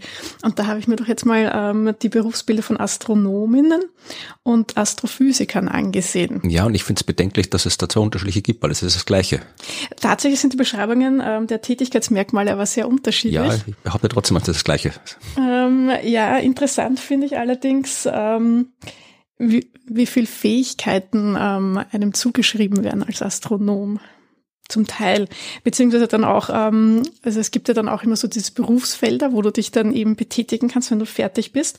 Und äh, ganz spannend fand ich, ähm, als Astrophysiker und Physikerin ähm, könntest du, ähm, nachdem du die Fähigkeit erlangst, ich lese jetzt vor mhm. aus dieser Beschreibung, komplexe Aufgaben methodisch angehen zu können, kannst du dich auch in Physik für einen Bereichen wie etwa im Versicherungswesen tätig werden. Ist doch spannend, oder? Ja, no, das ist tatsächlich so. Also ich kenne einige, die halt irgendwie in der Wirtschaft arbeiten. Also ich kenne ein paar, die dann bei Banken arbeiten oder sowas. Ja, also überall, wo du halt irgendwie so rechnen musst, mit Computer man antun musst. Und ja, wenn du halt sagen kannst, ich habe mich noch nie irgendwo beworben, kann ich nicht sagen, was da erwartet wird. Aber äh, wenn du sagst, ja, ich habe jetzt hier äh, das erforscht, dieses erforscht, diese komplexen Aufgaben gelöst, da kriege ich die, die paar Versicherungen kriege ich auch noch hin. Also dann wird das vermutlich durchaus stimmen. Ich weiß jetzt nicht, wie groß die Konkurrenz ist und ob man dann ja, aber das machen doch eher, also ich finde, das ist etwas, was man klassisch aus der Mathematik macht, also wenn du Mathematik studierst. Ja, schon eh, aber natürlich lernst du auch Mathematik, wenn du Astronomie machst. Also die Ausbildung hast du auch und du musst dich halt dann, ich, kann ich echt nicht sagen, ich habe mich noch nirgendwo beworben, aber ich denke mal schon, man kann äh, ein Astronomiestudium verkaufen und sagen, irgendwie, wenn ich jetzt das kann, was ich in der Astronomie gelernt habe, dann kann ich das, was in diesem Job benötigt wird, in der Wirtschaft genauso. Also. Ja, also, ist das nicht ernüchternd? Ich meine, du beginnst ein Studium, weil du doch eher ähm, dich mit Sternen und Galaxien auseinandersetzen möchtest. Du möchtest irgendwie äh, kosmische Nebel erforschen und dann landest du im Versicherungswesen? Weiß ich nicht. Also ich meine, ich will jetzt natürlich. Ich meine, ich wollte jetzt auch niemandem zu nahe treten, der im Versicherungswesen arbeitet. Ja, also ich weiß nicht, ich, ich habe nicht angefangen, weil ich jetzt irgendwie kosmische Nebel erforschen wollte. Also das war schon nicht meine. In der Beschreibung. ja, aber das war jetzt nicht meine Motivation. Äh, meine Motivation war eine andere, also schon auch eine astronomische Motivation. Aber äh, ich will auch jetzt nicht behaupten, dass jetzt im Versicherungswesen nichts Faszinierendes ist. Also es wird, werden die wenigsten Kinder aufwachsen und sagen, sie wollen in der Versicherung arbeiten arbeiten, aber ich denke mir sicher, dass es Leute gibt und die dort auch arbeiten, die das den Job sehr faszinierend und auch irgendwie ja ansprechend finden, irgendwie kreative Herausforderungen finden dort sogar, weiß ich ja nicht. Ähm, ja, auf jeden mhm. Fall. Ich will es überhaupt nicht kleinreden. Es äh, gibt auch total viele Menschen, die ja dann im Beruf was ganz was anderes machen, als was sie studiert haben. Also das ist ja überhaupt mhm. nicht. Ähm, also das will ich jetzt gar nicht äh, debattieren auch. Ja, ähm, ich fand es einfach nur interessant, dass es halt in einer Berufsbeschreibung, mhm. ja, ähm, wo es eigentlich um Astrophysik geht, ähm, dann eigentlich dasteht, dass man im Versicherungswesen landet. Also diese Verknüpfung finde ich ja dann halt ein bisschen seltsam, sagen wir es mal so, ja. Dass die Realität dann anders ausschaut oder sowas, keine, keine Frage, ja. Ja, vielleicht wollten sie nur beim AMS, die müssen sich ja immer hier so um Wirtschaft und so Kram kümmern, vielleicht wollten sie da sagen, ja, auch wenn du sowas Sinnloses wie Astronomie studierst, keine Sorge, du kannst trotzdem noch einen vernünftigen Job haben danach. Vielleicht war das das, was Sie so da indirekt sagen weiß wollten. Weiß ich nicht, weiß ich nicht. Das, äh, ja, es stellt sich dann halt eher die Frage, ob das halt dann hilfreich ist, dieses ähm, vielleicht Klischeebild des Astronomens mhm. aufzubrechen, wenn man dann eher solche Sachen liest. Und das glaube ich eben nicht. Also darum ging es mir halt ja. eher, dass es vielleicht nicht ganz so förderlich ist. Weiß ich, aber ich glaube tatsächlich, ich glaube, niemand, der Astronomie studiert, hat sich vorher beim AMS informiert. Äh, ich weiß nicht, also ich weiß also, ähm, bevor ich die äh, Matura machte, sind wir ähm, schon rübergegangen zum AMS in dieses, da gab es eben auch so ein Berufsinformationszentrum und da haben wir diese Interessenstests gemacht und ähm, also wir haben uns das schon angesehen, was für Studienrichtungen und Berufe es da gibt. Ja, Leute, das im Interessenstest hätte Apotheker werden sollen. Okay, ich habe Pharmazie überlegt zu studieren. Ja.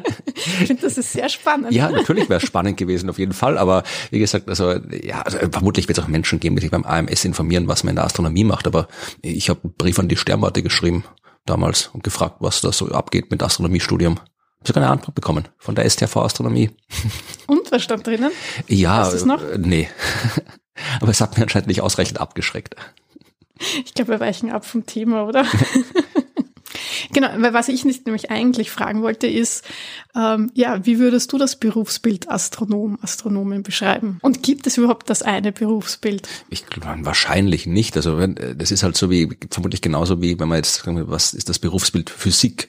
Ja, du erforscht die unbelebte Welt. Das ist halt sehr, sehr viel. Und genauso wie ist die Astronomie. Die Astronomie erforscht das Universum. Die Astronomie ist die wissenschaftliche Erforschung des Universums in seiner Gesamtheit und von seinen Bestandteilen. Wenn man es jetzt konkreter beschreiben müsste, würde ich sagen, man führt mathematisch naturwissenschaftliche Forschungsprojekte durch, deren Forschungsobjekte astronomische Objekte sind. Aber es ist ja nicht nur Forschung, oder? Also kann naja. man als Astronom nur forschen oder weil du bist ja nicht mehr in der Forschung tätig. Ja, du bist ja dennoch immer, immer noch Astronom. Ja, ich bin Ast Astronom. Vom Selbstverständnis her. Ja, das wird nämlich aberkannt, dass man jetzt irgendwie Ahnung von Astronomie hat und das studiert hat. Aber äh, meine Arbeit, würde ich jetzt sagen, ist keine astronomische Arbeit mehr, sondern ich mache jetzt irgendwie Wissenschaftskommunikation. Ich bin Astronom, weil ich studiert habe, aber meine Arbeit ist keine astronomische Arbeit mehr. Okay.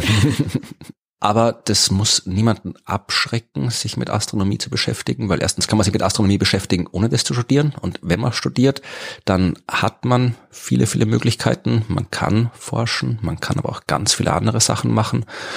Und die Astronomie ist eine gute Basis dafür. Und die Astronomie und die Astrophysik meinetwegen auch. Und ich muss mir jetzt mal genauer anschauen, was das AMS da macht, weil Astronom und Astrophysiker ist genau das Gleiche. So, bis zum nächsten Mal. Das ist ein gutes Schlusswort. bis zum nächsten Mal. Tschüss. Ja, das äh, Arbeitsmarktservice, wie es in Österreich heißt, ähm, das Arbeitsamt. Ja, Mit denen habe ich auch ein paar lustige Erfahrungen gemacht. Die haben mir ja, ich war ja ein, einen Teil meiner Doktorarbeit auch beim AMS gemeldet, weil ich nur für zwei Jahre Finanzierung hatte und meine Doktorarbeit ein bisschen länger gedauert hat als zwei mhm. Jahre äh, und da das äh, als Anstellung gegolten hat. Äh, davor war ich dann arbeitslos gemeldet und sie haben mir tatsächlich vorgeschlagen, so, hm, na, Astronomie, da kann man es jetzt irgendwie nicht ganz so leicht vermitteln. Könnten Sie nicht im Planetarium arbeiten? Ja, eh. war ja guter Rat. und ich war ich war so richtig angepisst, weil ich mir gedacht habe, spinnst du, ich mache doch nicht Doktorat in ein Ding und ewig und studiere zehn Jahre, damit ich nachher im Planetarium arbeite. Haha! Tja, die Zeiten ändern sich. Ich vermute mal, der Rat war uninformiert, weil also, tatsächlich kann man natürlich als Astronom und als Astronomen im Planetarium arbeiten. Also da gibt's auch äh, die wissenschaftliche Leitung von so einem Planetarium sollte schon natürlich. ein Mensch innehaben. Äh, wo irgendwie gewisses ausgebildetes Fachwissen dahinter steckt. Aber sehr viele Jobs im Planetarium haben auch absolut überhaupt nichts mit Wissenschaft zu tun, also äh, beziehungsweise benötigen kein Studium der Astronomie. Ja. Aber das ist ja auch vollkommen okay. Ja, ja das war jetzt nicht abwertend ja. gemeint, aber genauso wie ich, vielleicht kriege ich Ärger mit Versicherungsleuten oder jetzt kriege ich Ärger mit Planetariumsleuten. Jetzt ist vorbei, ja. Du warst überhaupt ein bisschen äh, ja, ähm, on the loose, ne? So von wegen, ah, such dir doch nur ein Thema aus ähm, mit Beobachtungen. Das hat nichts mit Programmieren das zu hab tun. Das habe ich so nicht gesagt. Schön wär's. Habe ich so nicht gesagt. es, gibt, es gibt programmierintensivere und weniger programmierintensivere Disziplinen das in der Astronomie. Ist korrekt, ja. aber ohne ja. Programmierkenntnisse kommst du nirgends durch. Tut mir leid, Eve. Ja, eh, weil man kann schon, wenn, wenn man es drauf anlegen würde, kann man es minimieren. Man kann es minimieren ja, absolut. Aber es ist auch alles halb so wild im, Endeffekt. Also ja, naja. Ja, ich tatsächlich habe auch meine Arbeitsamtgeschichte erzähle ich ein andermal. Die die ist tatsächlich ich bin vermutlich der einzige Astronom in der Geschichte der Agentur für Arbeit, der auf eine astronomische Stelle vermittelt worden ist. Ich glaube, das ist denen noch nie mhm. vorher passiert, dass, dass sich ein Astronom arbeitslos meldet und danach wieder als Astronom arbeitet. Ich glaube, das ist auch der, weil der astronomische Arbeitsmarkt halt auch so komplett, also da gibt es eigentlich keinen Platz für eine Agentur. Ich wollte gerade sagen, was ist der astronomische Arbeitsmarkt? Ja, also das ist alles so kleinteilig, also wenn es da jetzt nicht irgendwie so hier die, die große neue Professur irgendwo, die dann ausgeschrieben ist, wo sich alle bewerben, aber das ist, äh, man weiß in seinem Gebiet, wo die freien Stellen sind und dann bewirbt man sich da. Also das ist irgendwie nichts, ja. wo eine Agentur dazwischen geschaltet werden muss. Das macht vielleicht in der Physik Sinn, wo es ganz viele Industriejobs gibt, ja, die man sich bewerben kann, wenn man Physik studiert hat, aber in der Astronomie, ja, dass da die Agentur für Arbeit, das Arbeitsmarktservice irgendwo eine sinnvolle Rolle spielt, ab, außer dass sie einem irgendwie Geld geben in der Zeit, wo man sich selbst einen Job sucht, kommt eigentlich ja. selten vor. Ja, was mich am meisten irritiert hat, ist tatsächlich, ich habe das äh, mir dann noch angeschaut, was Evi da sich äh, ausgedruckt hat. Das AMS hat tatsächlich zwei unterschiedliche Berufsprofile für Astronom, Astronomin und Astrophysiker, Astrophysikerin.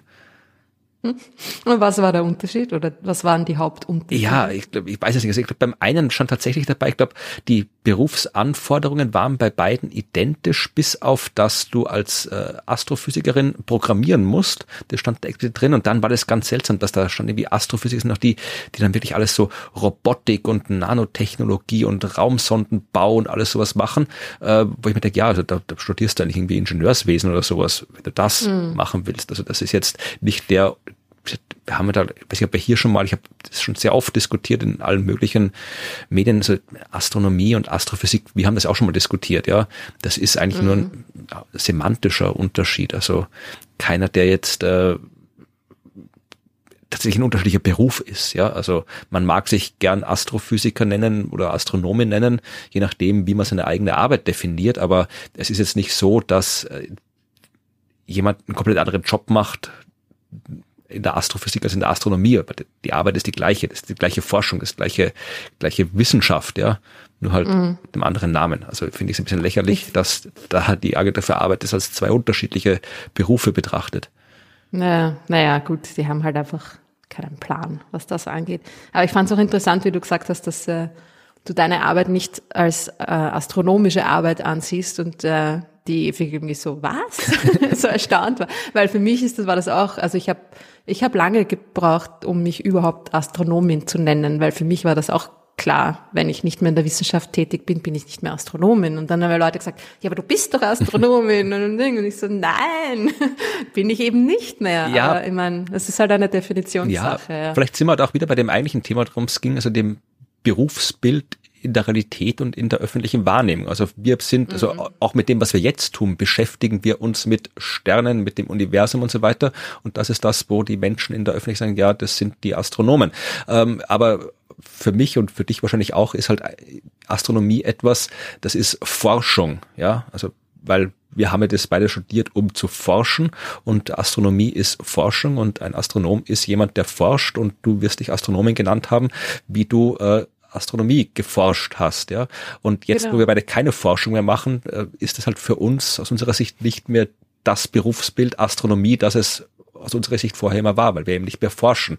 Ja, wir beschäftigen uns noch mit Astronomie, aber beschäftigen mhm. mit Astronomie ist nicht das, was ich als Astronom astronomische Forschung, als astronomische Arbeit, als Berufsbild mhm. Astronomie bezeichne. Also insofern sage ich halt von mir, ja, ich bin zwar Astronom, das bin ich, ja, das habe ich studiert, äh, aber ich, meine Arbeit ist nicht mehr die Arbeit eines Astronomen.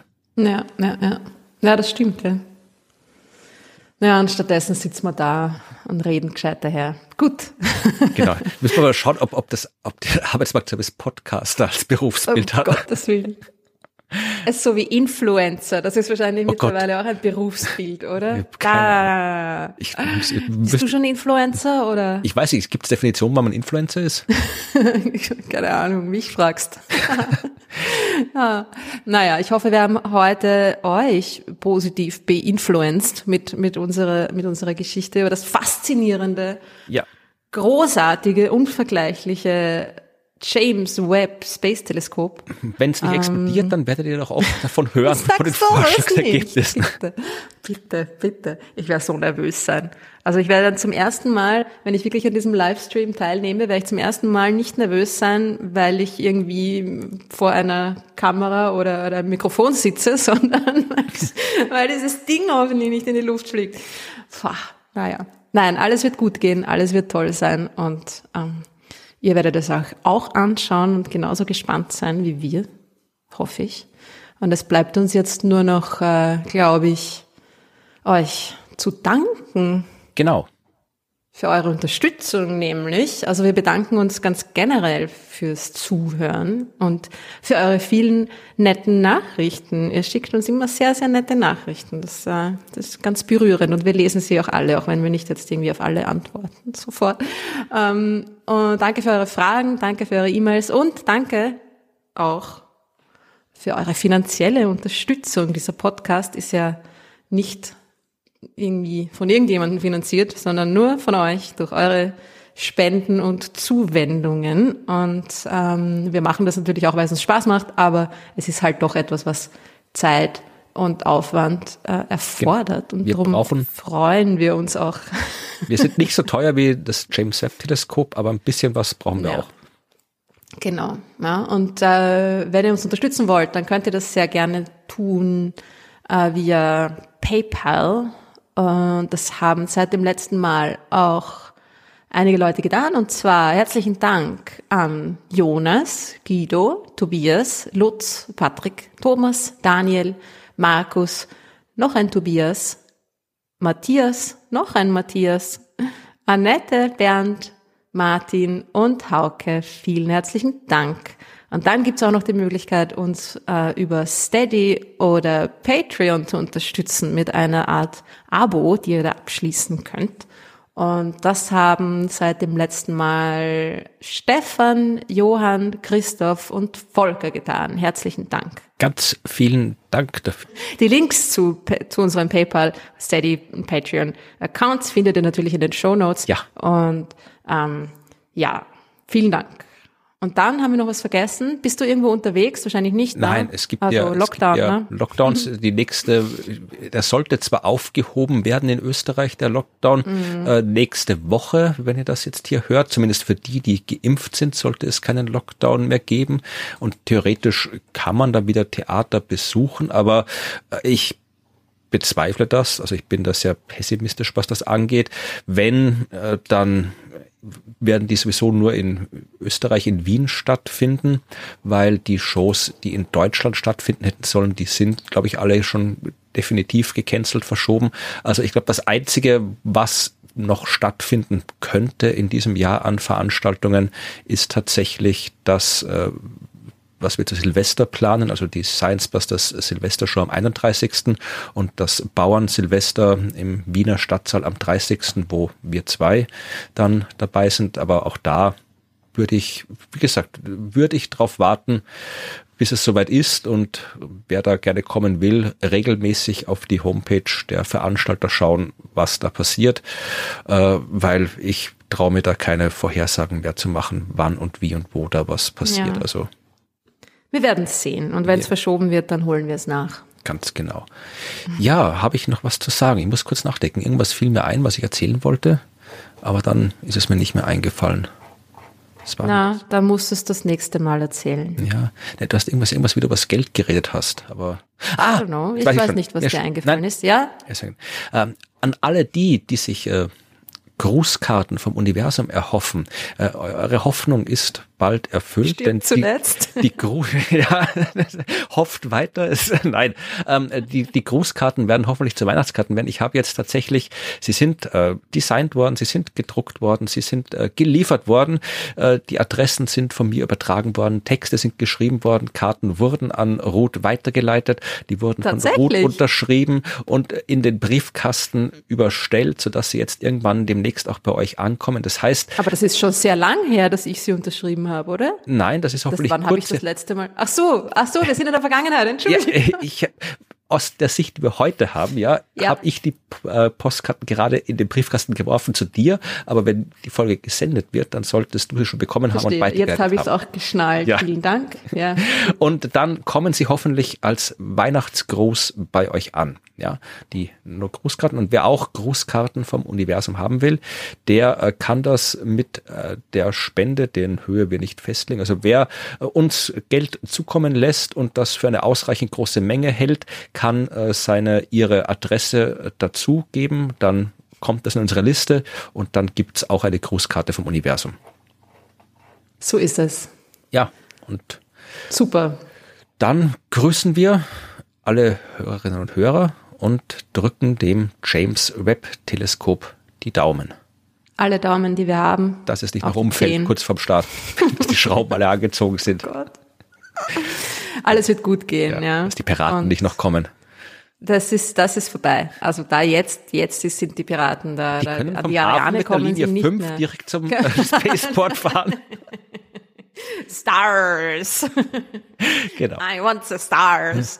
Okay. Ja, ja na, äh, wir werden sehen ja. und wir werden sehen, wie sich das alles weiterentwickelt und wir freuen uns äh, schon euch das nächste Mal auch wieder begrüßen zu dürfen in zwei Wochen. Macht es gut.